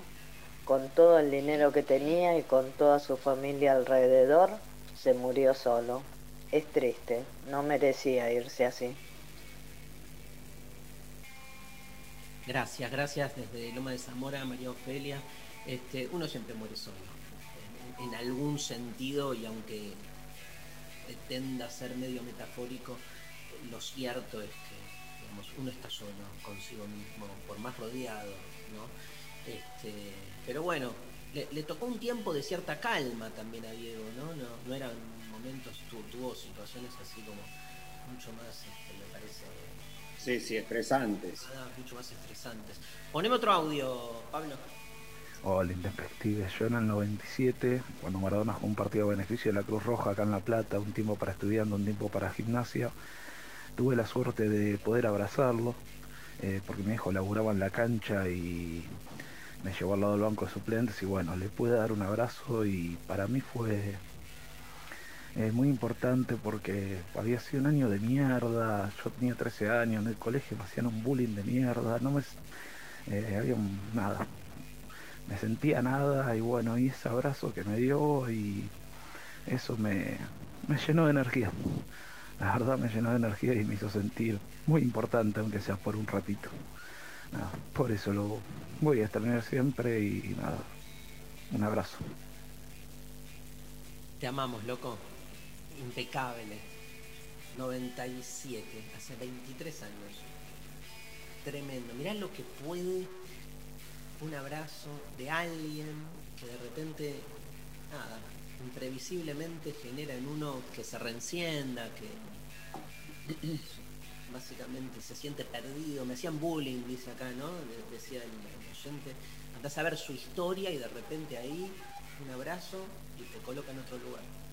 Abrazo enorme ahí para toda la ciudad de La Plata. ¿Otro audio? Hola, lo particular con el Diego es el gol a los ingleses, el segundo, y hasta con Víctor Hugo, porque yo tenía dos años en ese momento, no lo viví realmente, después con el tiempo lo fui viendo, escuchando los relatos de, Víctor Hugo, entendiendo más un poco todo lo, lo político, lo social, pero había algo emocional que no, no me llegaba, entonces en la final River Boca de Madrid, eh, yo escuchando a Lito Costa Febre en el segundo gol de, Quintero eh, y la emoción que me transmitió Lito Costa Febre en ese momento, automáticamente pensé en, ese gol, en ese gol de, Diego, dije, eso, esto se sintió, eh, algo así se sintió en el 86, que no lo haya escuchado. Es que fue fue, fue un gol este, increíble el del, el del 86, obviamente, y bueno, obviamente todo el tiempo hay distintas situaciones deportivas que uno la, la emula, viste, todo el tiempo estás diciendo, esto fue como el gol de Maradona. Aparte, el partido contra Inglaterra fue un partido en el cual se dieron como las dos situaciones más extremas en el Mundial 86. Les cuento a María y a, y a Rechi que no habían nacido en, en ese, en ese año. yo, este, eh, yo ya era grande. Ustedes no habían nacido. No voy a decir las cosas que ya hacía en el 86, pero No, mejor, mejor no, Darío, o sea.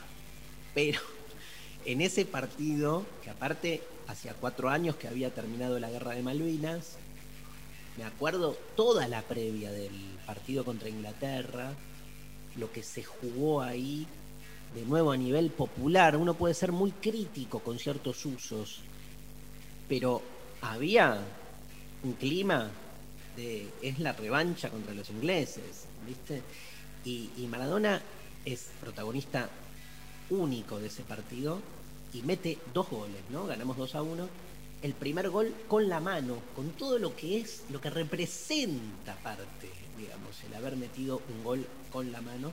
Y el segundo, el gol más lindo de la historia de los mundiales, donde se elude a ocho jugadores, imparable, y mete el gol. O sea que tenés como los dos extremos. Vos podés tomar ese partido contra Inglaterra y entendés la realidad social argentina de los últimos 100 años.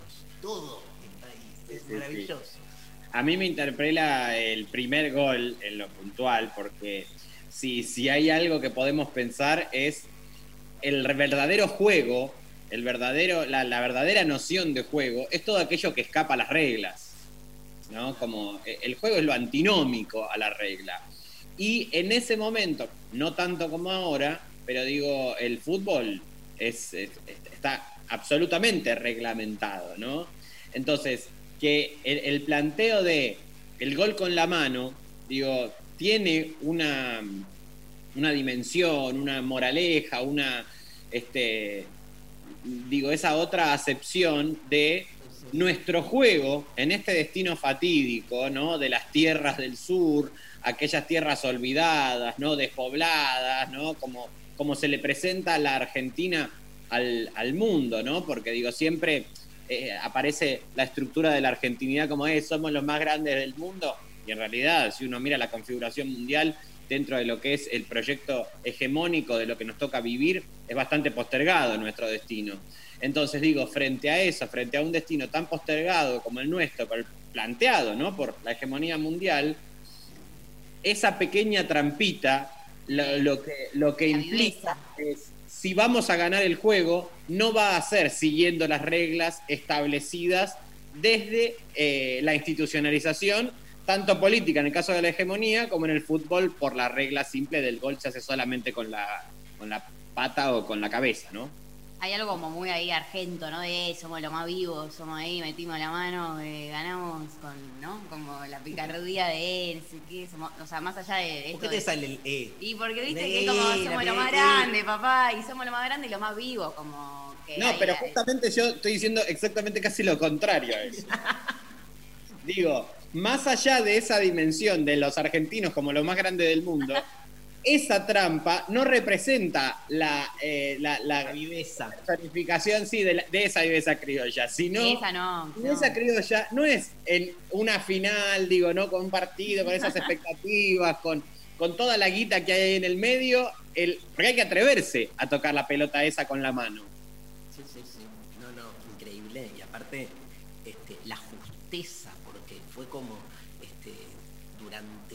muchos días se veía en cámara lenta, en la televisión no era la de ahora. Claro. Tres No había cámaras, viste, no había bar, no había nada. Y entonces era como que Diego hizo claramente el movimiento con la cabeza, como este, para realmente provocar la confusión. ¿no? ¿Y él, pero él lo reconoció o no?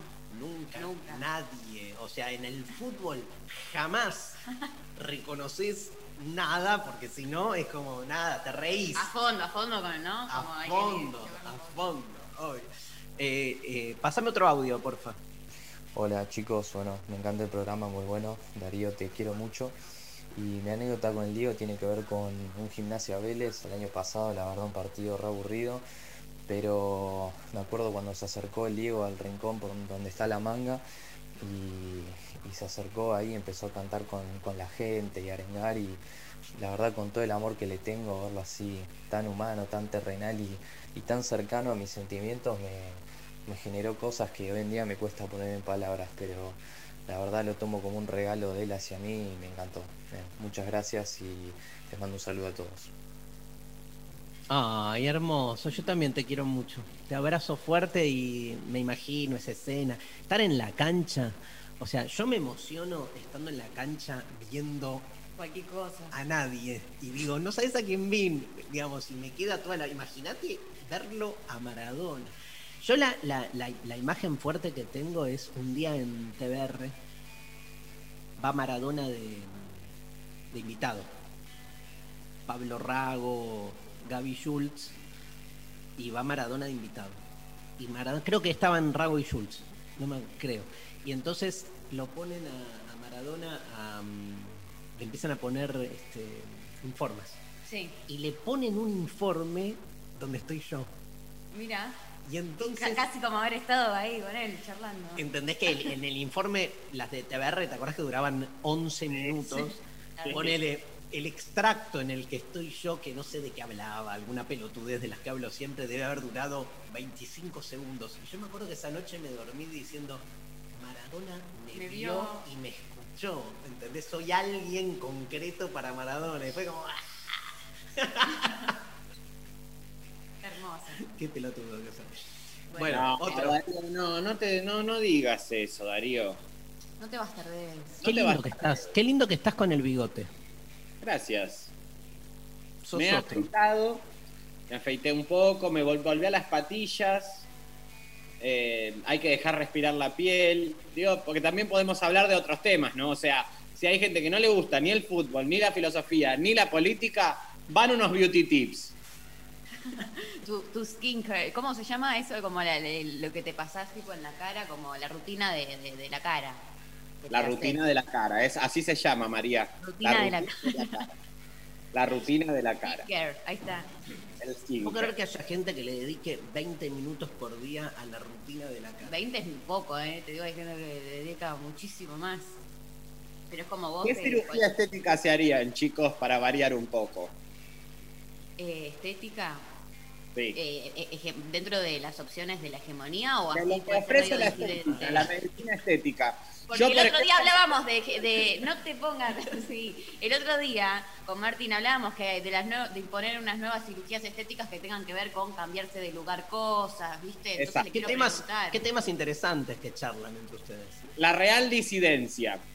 Por ejemplo, eh, ponerse la boca en el lugar de los ojos, ¿no? Como que empiecen a hacer eso un poquito la cirujanos, porque si no, la medicina ya, tanto la medicina como la ciencia, con el asunto COVID han demostrado que no pueden solucionar todo. Entonces, que busquen una vía alternativa. Por ejemplo, eh, cirugía efectivamente disidente. Yo te digo, yo creo que la cirugía, yo tengo muy claro lo que me agregaría con una cirugía en mi cuerpo, pero creo que no existe. A ver, Es- me agregaría espalda. Me gustaría Mira. tener una espalda más grande, pero sin ir al gimnasio, digamos. sí, a todos nos gustaría eso. Pero hay, hay como injertos de, de- de- de espalda, ¿no? No creo. No hay, pero se puede hacer, Dari. Lo podemos tramitar. Se puede llegar a tramitar. Lo que se hace se llama, o sea, a ver, lo que estoy trabajando yo ahora es eh, lo que se llama lo- el, el expansor de homóplatos, que entonces lo que voy poniendo es, eh, digamos, vos vas regulando cuánta espalda querés tener por día. Mira, te- es como una maquinita que te pones adentro. Es una maquinita me- medio tipo prensa morsa que va como abriendo, va estirando y vos, o sea, duele, duele muchísimo, eso te tengo que decir. Y pero la belleza duele. La belleza duele. Poeta, escúchame, el otro día vino, vino Sol despeinada a hacer su columna y dijo que habían trasplantes de caca. No, bueno, ya me parece cualquier cosa esta mujer lo que No, está boludo, diciendo. Es re científico.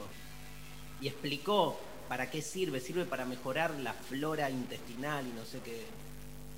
¿Te harías trasplante de caca? Pero de ninguna manera me haría trasplante de caca, por Dios.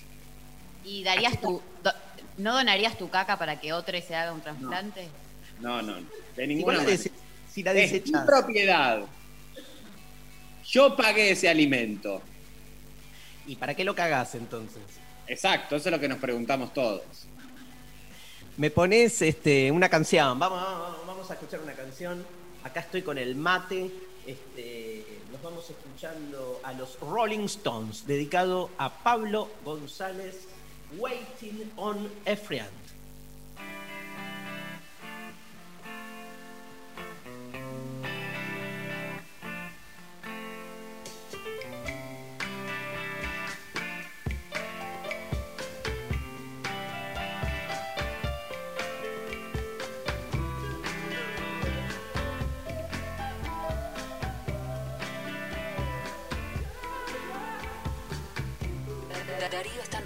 Luciana Pecker. María Stanraiver. Lo intempestivo. De 11 a 13. En 93.7. Nacional Rock. Watching girls passing by.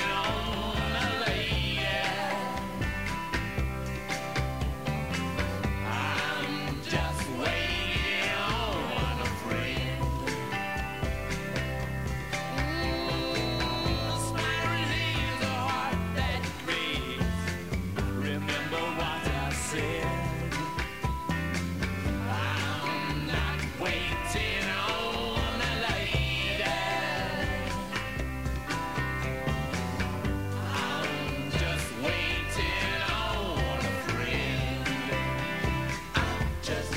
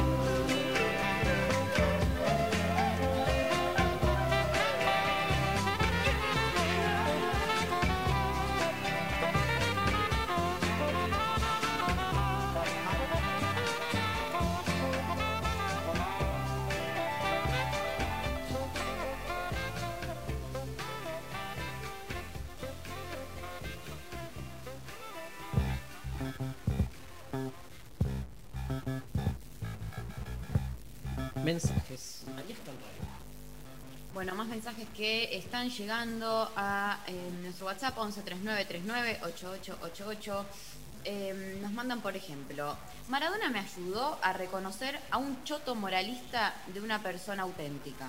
siempre que lo defendía era en contra de un tarado moralista defensor de la meritocracia. Total. Amo eso.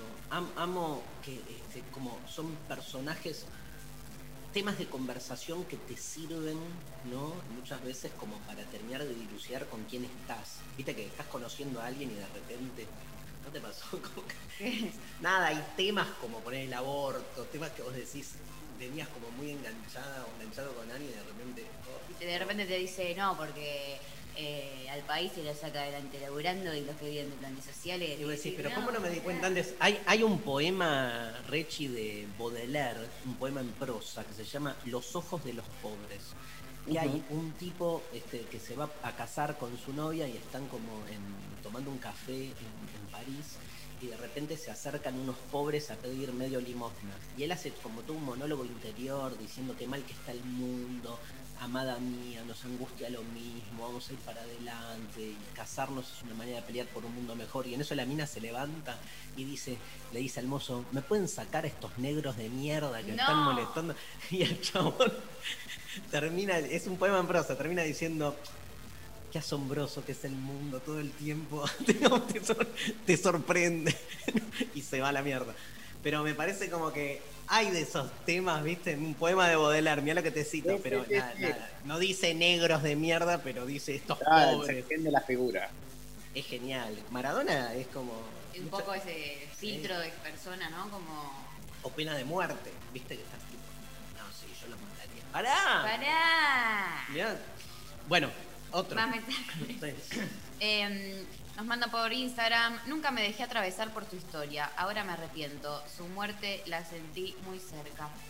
Eh, o por otro lado nos dicen, me interpela a mí y a quienes dicen odiarlo, es el que se animó a sacar el pecho contra el poder. Eh, otra persona dice, me emocionaba cuando les futbolistas decían que él los inspiró, me enseñó a no juzgar. Eh, otra nos dice, tomando una palabra que Darío suele tener presente, Maradona es el pastiche que somos y pasó lo que tenía que pasar, casi casi como con el cajón de Perón en San Vicente. Fue tremendo el. Nada, el, el- el- el velorio, ¿no? Toda la situación. ¿Vos estabas ahí? ¿Fuiste a la plaza? Ahí, estuve ahí en la gesta de cómo se fue dando, a mi gusto. eh, nada, uno también que puede opinar, ¿no? Siempre es, es bastante cruento eh, verter alguna opinión sobre lo que sucedió. Me parece que el tipo de velorio que tuvo Maradona, en realidad eh, hubo un velorio que no se tuvo, que no se pudo llevar adelante, que es la del héroe popular, ¿no? Digo, el, tiempo tan reducido, esto tan, tan cerrado, ¿no? Como tan, bueno, poca gente pudiendo acceder cuando, este, digo, a mí me escribían preguntándome, che, estoy por salir desde Mar del Plata, ¿qué onda ahí? No, claro. Eh, viste, gente como tratando de, y, y- y yo entendiendo, digamos, ¿no? La necesidad de tomar contacto con, con, con su duelo, ¿no? Ponerle, un, ponerle una imagen más allá de aquella que está mediada por, por los medios de comunicación.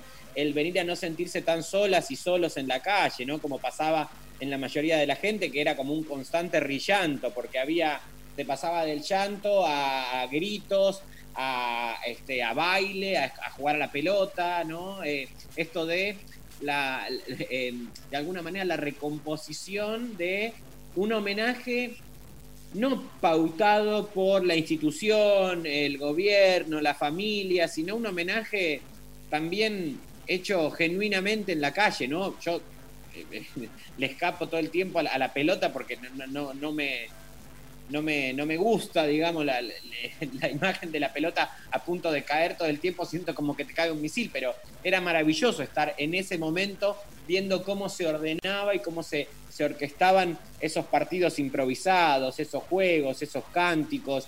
Eh, obviamente, ¿no? La angustia aparecía, pero digo, el, ese, ese, ese velorio también que estaba sucediendo en la calle, bueno, ese final con, con esas imágenes de represión que vimos por parte de la policía de la ciudad, eh, que obviamente siempre este, rechazamos cualquier clase de intervención de, la policía este, extralimitándose.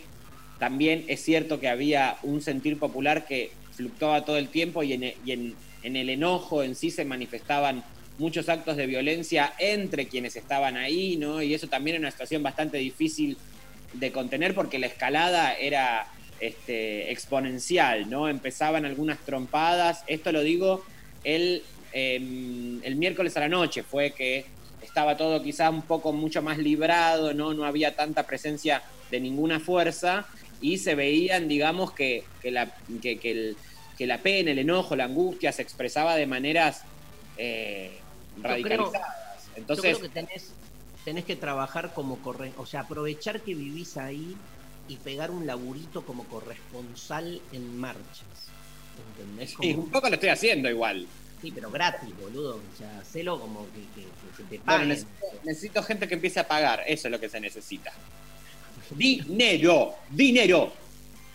Eh, no, pero Bueno, digo, volviendo eh, a eso, sí me hubiese gustado quizás un velorio en donde la figura también de, de- del, del héroe popular no Eh, pueda extenderse en el tiempo y, eso, digamos, no, no llegó a pasar. Digo, No, no. Y hay un, hay un cuestionamiento fuerte también acerca de la relación de, de, de- de las muertes con la política. Hay los sectores más conservadores están obviamente cuestionando la decisión del gobierno de haber hecho este, en la Casa Rosada eh, el velorio. Y quiero, este, porque eh, les pregunté, pero no lo habían escuchado, está circulando desde ayer este audio que en un programa de La Nación Más, Florencia Arrieto este, quedó, estaba invitada, el programa de Majul, y quedó eh, abierto el micrófono en la tanda. Ah. Un clásico, Un clásico ¿viste? de- que, un clásico que es el miedo de todo el mundo, incluso el el nuestro mundo. también. Sí, nosotros hablamos mucho, además, en, en- en- en las pausas. A ver, escuchamos parte o escuchamos el audio entero, ¿no, eh, Pablo? especial hoy, Diego Armando Maradona.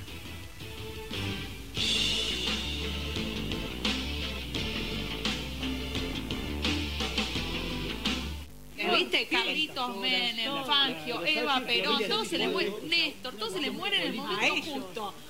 Pero Flor dijo algo Claro. cierto. Sí, que Maya Alberto salió espectacular, la viuda de Maradona, Impecable. porque Sí. su, idea, su idea era de, de salir como, como salió Cristina con el cadáver de Claro. Él se imaginó la misma figura de él Exacto, rodeando. quiso Te ser la juro, viuda. Hasta me hizo acordar. Ahí estaba. Todos se les mueren en el momento justo. Tremendo, tremendo.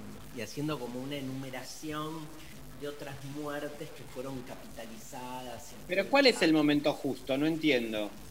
Y se, se- se ve que suponen, este, porque no era Florencia solo, había más gente ahí, se supone que el gobierno está en, en problemas, que eso también es una... habría que, que- que discutirlo, digamos. este, como que en un momento de, de baja de la aceptación del gobierno, como que esta muerte puede como reencauzar la imagen del gobierno, calculo que iba por ese lado. Sí, no, bueno, para- pero aparte una, una, una falta, además de la falta de sensibilidad y de sentir y de falta de empatía, digamos, que bueno, ¿qué más se puede esperar de, de esas expresiones? Digo, también un error de lectura técnico, este, política, digo, ¿no? Esto no sé cuánto eh, este, No, podría hay- llegar a beneficiar o correr la agenda, digo. Son cosas No, distintas. Igual Martín ha habido en estos en estas horas mucha mucha crítica al gobierno. Ha habido, por ejemplo, lo del el velorio este, y como el tema de la cuarentena, ¿no? Este, ¿En qué sentido? Ta- tanta insistencia en la cuarentena y de repente para el velorio de Maradona no importó nada, ¿no? Fue muy dura, este, duro cierto sector este, de la sociedad este, y que se dio, yo, me, yo te, puedo contar, no voy a contar, pero eh, situaciones más personales, familiares, donde de repente, viste, este, alguien mandó un WhatsApp que se llama eh, Gracias Maradona y que en realidad lo que dice ahí es Gracias Maradona porque evidencias que todo es una cagada, ¿no? Y nada, se mataban todos con todos. es como Claro. temas que hacen que, que- que nos peleemos todos con todos, ¿no? Bueno, pero claro, también es, es un poco de lo que hablábamos, ¿no? Es evidenciar esto, ¿no? Se pone en danza esto. Contrariamente a la perfección buscada en aquellas heroificaciones en el cielo o en cualquier plano eh, sobre, sobrenatural o, o suprahumano, digo, aparece también esto, ¿no? Eh, bueno, toda la, la- la expresión política de lo que se construye alrededor de esto. Obvio. ¿Tenés mensajes o pasame un audio, Pablo? Primero que nada, felicitar a María y a Luciana por el programa de ayer, se disfrutó muchísimo. Y creo que muchos nos dimos cuenta que éramos maradonianos de repente. Eh, Pelusa de Villa Fiorito me da la impresión de que vivió como Pelusa de Villa Fiorito por sus desenlaces y por sus eh, contradicciones. Eh, él salió de ahí, pero en vez de olvidarse, él eh, a sus- le dio felicidad a sus pares y es lo que necesita eh, los padres populares. Eh, necesitan creer que alguien puede salir.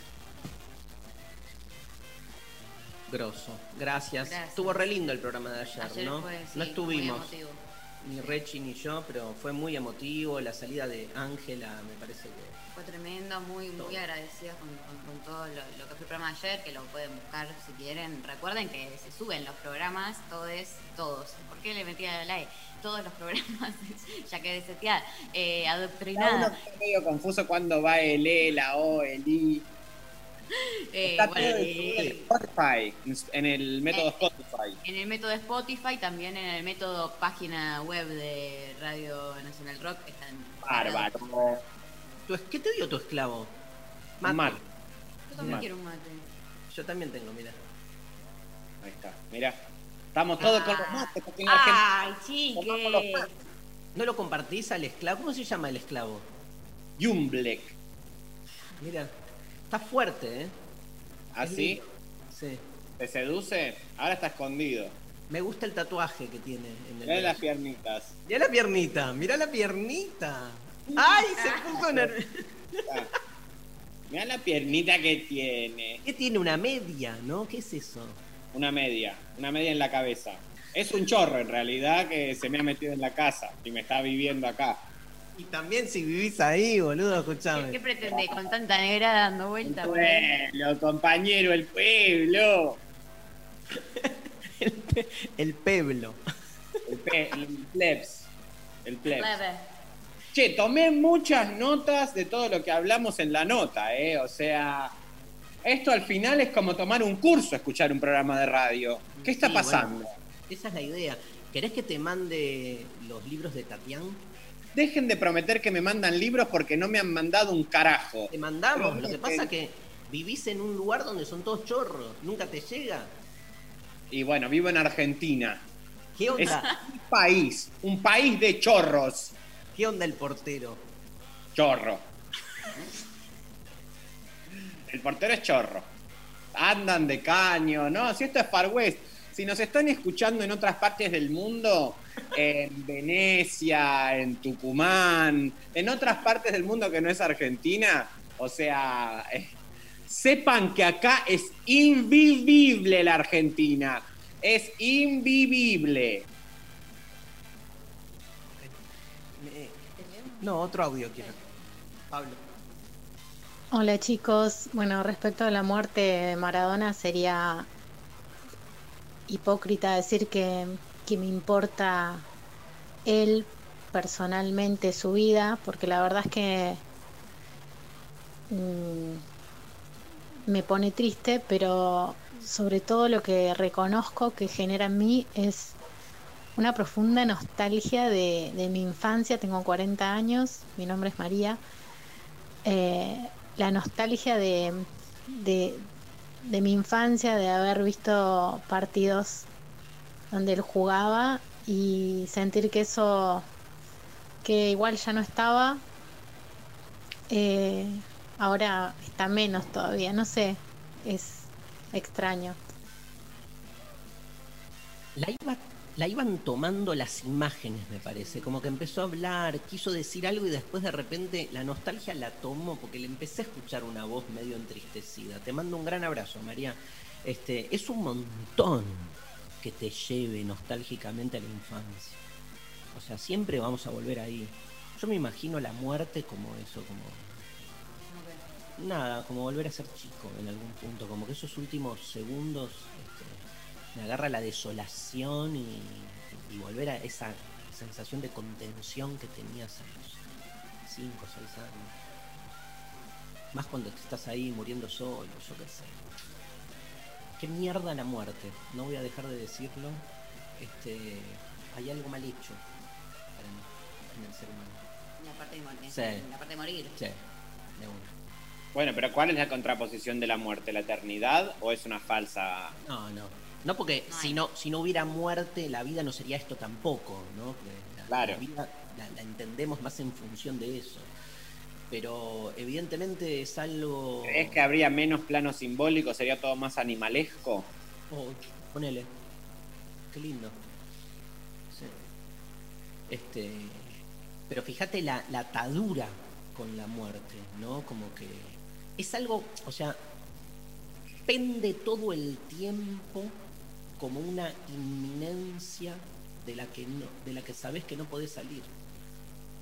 O sea, estás todo el tiempo sabiendo que en cualquier momento te morís. Es insoportable en un punto. Por eso estás todo el tiempo eh, sublimándolo, llevándolo para otro lado. Pero cuando metes ahí la, la, conciencia y decís, a ver, ¿cómo es esto? Recuperás esa naturaleza finita y es tremendo. ¿no? Eh, es como mucho. Es mucho. Dionisio es eso para los griegos. Es como. Dionisio es esa sensación de. Es, es demasiado todo. Por eso inventamos filtros, ¿no? Como para sobrellevarlo. Bien arriba el viernes. ¡Woohoo! ¡Eso! Vamos, chicos, es fin de ATR, ¿eh? Hoy es viernes. Sí, ¿puedes creer? Y está terminando el año. Bueno, este se nos va el programa. Yo la paso muy bien los viernes Ah, ¿Hoy por qué no sorteamos nada? Pregunto. Porque nada, porque estábamos como. Mira, te cuento. Vamos a sortear el viernes que viene. Te cuento cosas, cosas No, bueno. que vamos a. mm, cosas del fin de semana. Por ejemplo, hoy, prese- hoy le presento un libro a Ezequiel Adamowski. El libro se llama Historia de la Argentina. Está re Bien. bueno el libro. ¿Querés que te lo mande? Dejen de prometer. Manden. Pero, ¿vos qué querés? Te- está bien que te preguntes, porque por ahí no, no querés todos los libros. No, sí, para mí tenés que mandar. Claro, una, un, un, un, un libro de cada uno de los que tenés en tu biblioteca, quiere. Manda todo, manda tu biblioteca acá. Que yo tengo mucha, mucha biblioteca vacía tengo. Ok. Bueno, podés vernos a las 20 horas. Estamos este, con Ezequiel Adamowski hablando y le voy a hacer más como una entrevista para que él cuente su libro y le voy a hacer Instagram Live, ¿no? Instagram Live. Tipo, ¿cuál es tu momento histórico favorito? ¿Quién es tu personaje histórico favorito? Bien. Bien. Después, mañana estoy en la feria de Sáenz Peña, ¿no? Eh, Sofi, Sofi Cornell. Sáenz Peña, no. No estoy en. Estoy metiendo la pata. Estás en la feria del libro José de, José San, de Martín, San Martín. Chaco. Ahí estoy. Ahí estoy. Ahí estoy. Te vas para Mañana- Chaco mañana, ¿eh? Sí, 19 horas. En moto. Perfecto.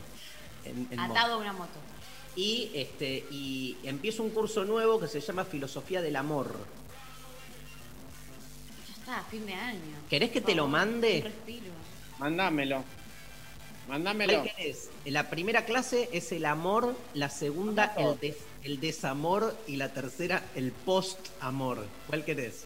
Todo, mándame todo. Yo después veo cómo me arreglo, pero vos manda todo. Ok, ok. Este, así lo, lo, lo podés este, disfrutar con el esclavo. No, el esclavo no lo dejo leer, pues se va a liberar. Si lo dejo leer, se caga todo. ¿Tie- ¿Tiene, Prohibido él. ¿Tiene pareja el esclavo? Sí. Él mismo. Deseo. Pésimo. Están haciendo terapia, yo les hago terapia, los dos. Lo siento, bueno. O sea, son dos existencias en una unidad. Ese es el primer problema que tenemos. Pero bueno, lo vamos llevando bien. O sea, él es el amo y el esclavo en sí mismo. Entonces, este, bueno, yo oficio de Koyev y les voy diciendo a ver qué es lo que siente cada momento. Y después, bueno, lo pongo a amasar, a lavar los platos, porque, digamos, porque mucha reflexión, mucha terapia, pero después esta casa hay que la- levantarla. Claro, alguien tiene que hacer las, las, las tareas del cuidado del hogar, ¿eh? ¿El esclavo lee Koyev eh, directo o lee a través tuyo? ¿Lee Hegel? A través mío. No, no, no. Él lo tiene permitido leer. Yo le voy, le voy subrayando, o sea, y le digo las verdades, le revelo máximas. ¿Y cómo se llevó el esclavo con la muerte de Diego? No se enteró, así que no Ah, digan. claro. No se enteró porque no, no le hace bien tanta actualidad, no lo dejo consumir. No lo dejo. lo estás cuidando, es todo para cuidarlo. Es todo para cuidarlo, es todo para cuidarlo. Bueno, se nos fue el programa. Chau, Rechi. Chao, chiquis. que Tengo los alfajorcitos que trajiste todavía. Te van a pudrir, la verdad que cómanlos. Los puse de adornos. Los puse. Los puse de Una adorno. perfo vamos a hacer. Linda. Es linda, me gusta, como unas ofrendas hacele. Colgalo en un cuadro. Un altar. Queremos ir viendo cómo se van poniendo con el moho, se van poniendo verdes. Entonces vamos. No me haciendo- trataron bien el otro día que fui, eh. Yo no, no me sentí, no son buenos, Fake no news. son, no son hospitalarios. Dieron un- un solo café. Hablamos, Sofi, yo te, ¿con quién lo puedo hablar? Esto. Con el esclavo, con el esclavo. Tuvimos una reunión y dan un solo café, una hora y media hablando y nunca se ofreció otro café. Mentira. Te ofrecí No. no, quisiste. Sí. No, no me- no me ofrecieron. No, no, no, no, No, no. no ofrecieron, Darío. Yo llevé masas, tortas, sándwiches, bizcochos, eh, ensalada de fruta. Llevé un catering, mira, para ver dos picadas. ¿Querés que te mande la cafetera? Manda la cafetera. Gracias, eh, nos vemos el viernes que viene. Martín Rechimusi, un placer trabajar con Martín. María Stanriver, chao. Chau. Hasta el lunes. quiero. Sofi Cornell, Lali Rombolá. Lali. Lali. ¿Está bien, Lali? Está bien. Le mandamos un gran abrazo, Grosa. Este, Pablo González, ¿quién estuvo? hoy? Matías Arcegos. Matías, Matías Arrezaigor en la operación técnica. Nos vamos, ¿te parece con Ciro y los persas? Querido este, Pablo González, vi una foto de Ciro con Maradona, ¿sí? este, porque circularon un montón de fotos, obviamente. El farolito acústico 2020. Nos vemos, buen fin de semana, hasta el lunes.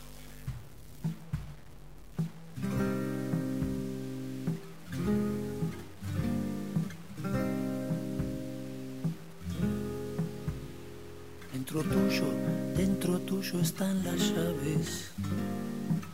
Solas esperan tus manos.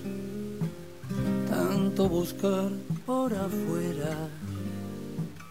Y ahora te gana el desgano. Es tan difícil de ser. Todas las cosas que siento.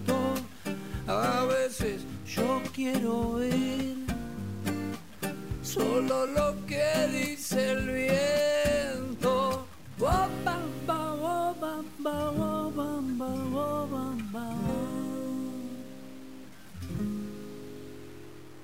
Oh, oh, oh, oh, No es necesario que recuerde ya mi nombre. No es necesario que me digas a dónde quieres llegar. Y si conmigo estás vengándote de un hombre, no es necesario que preguntes qué es lo que te quiero dar. Porque ahora yo quiero ver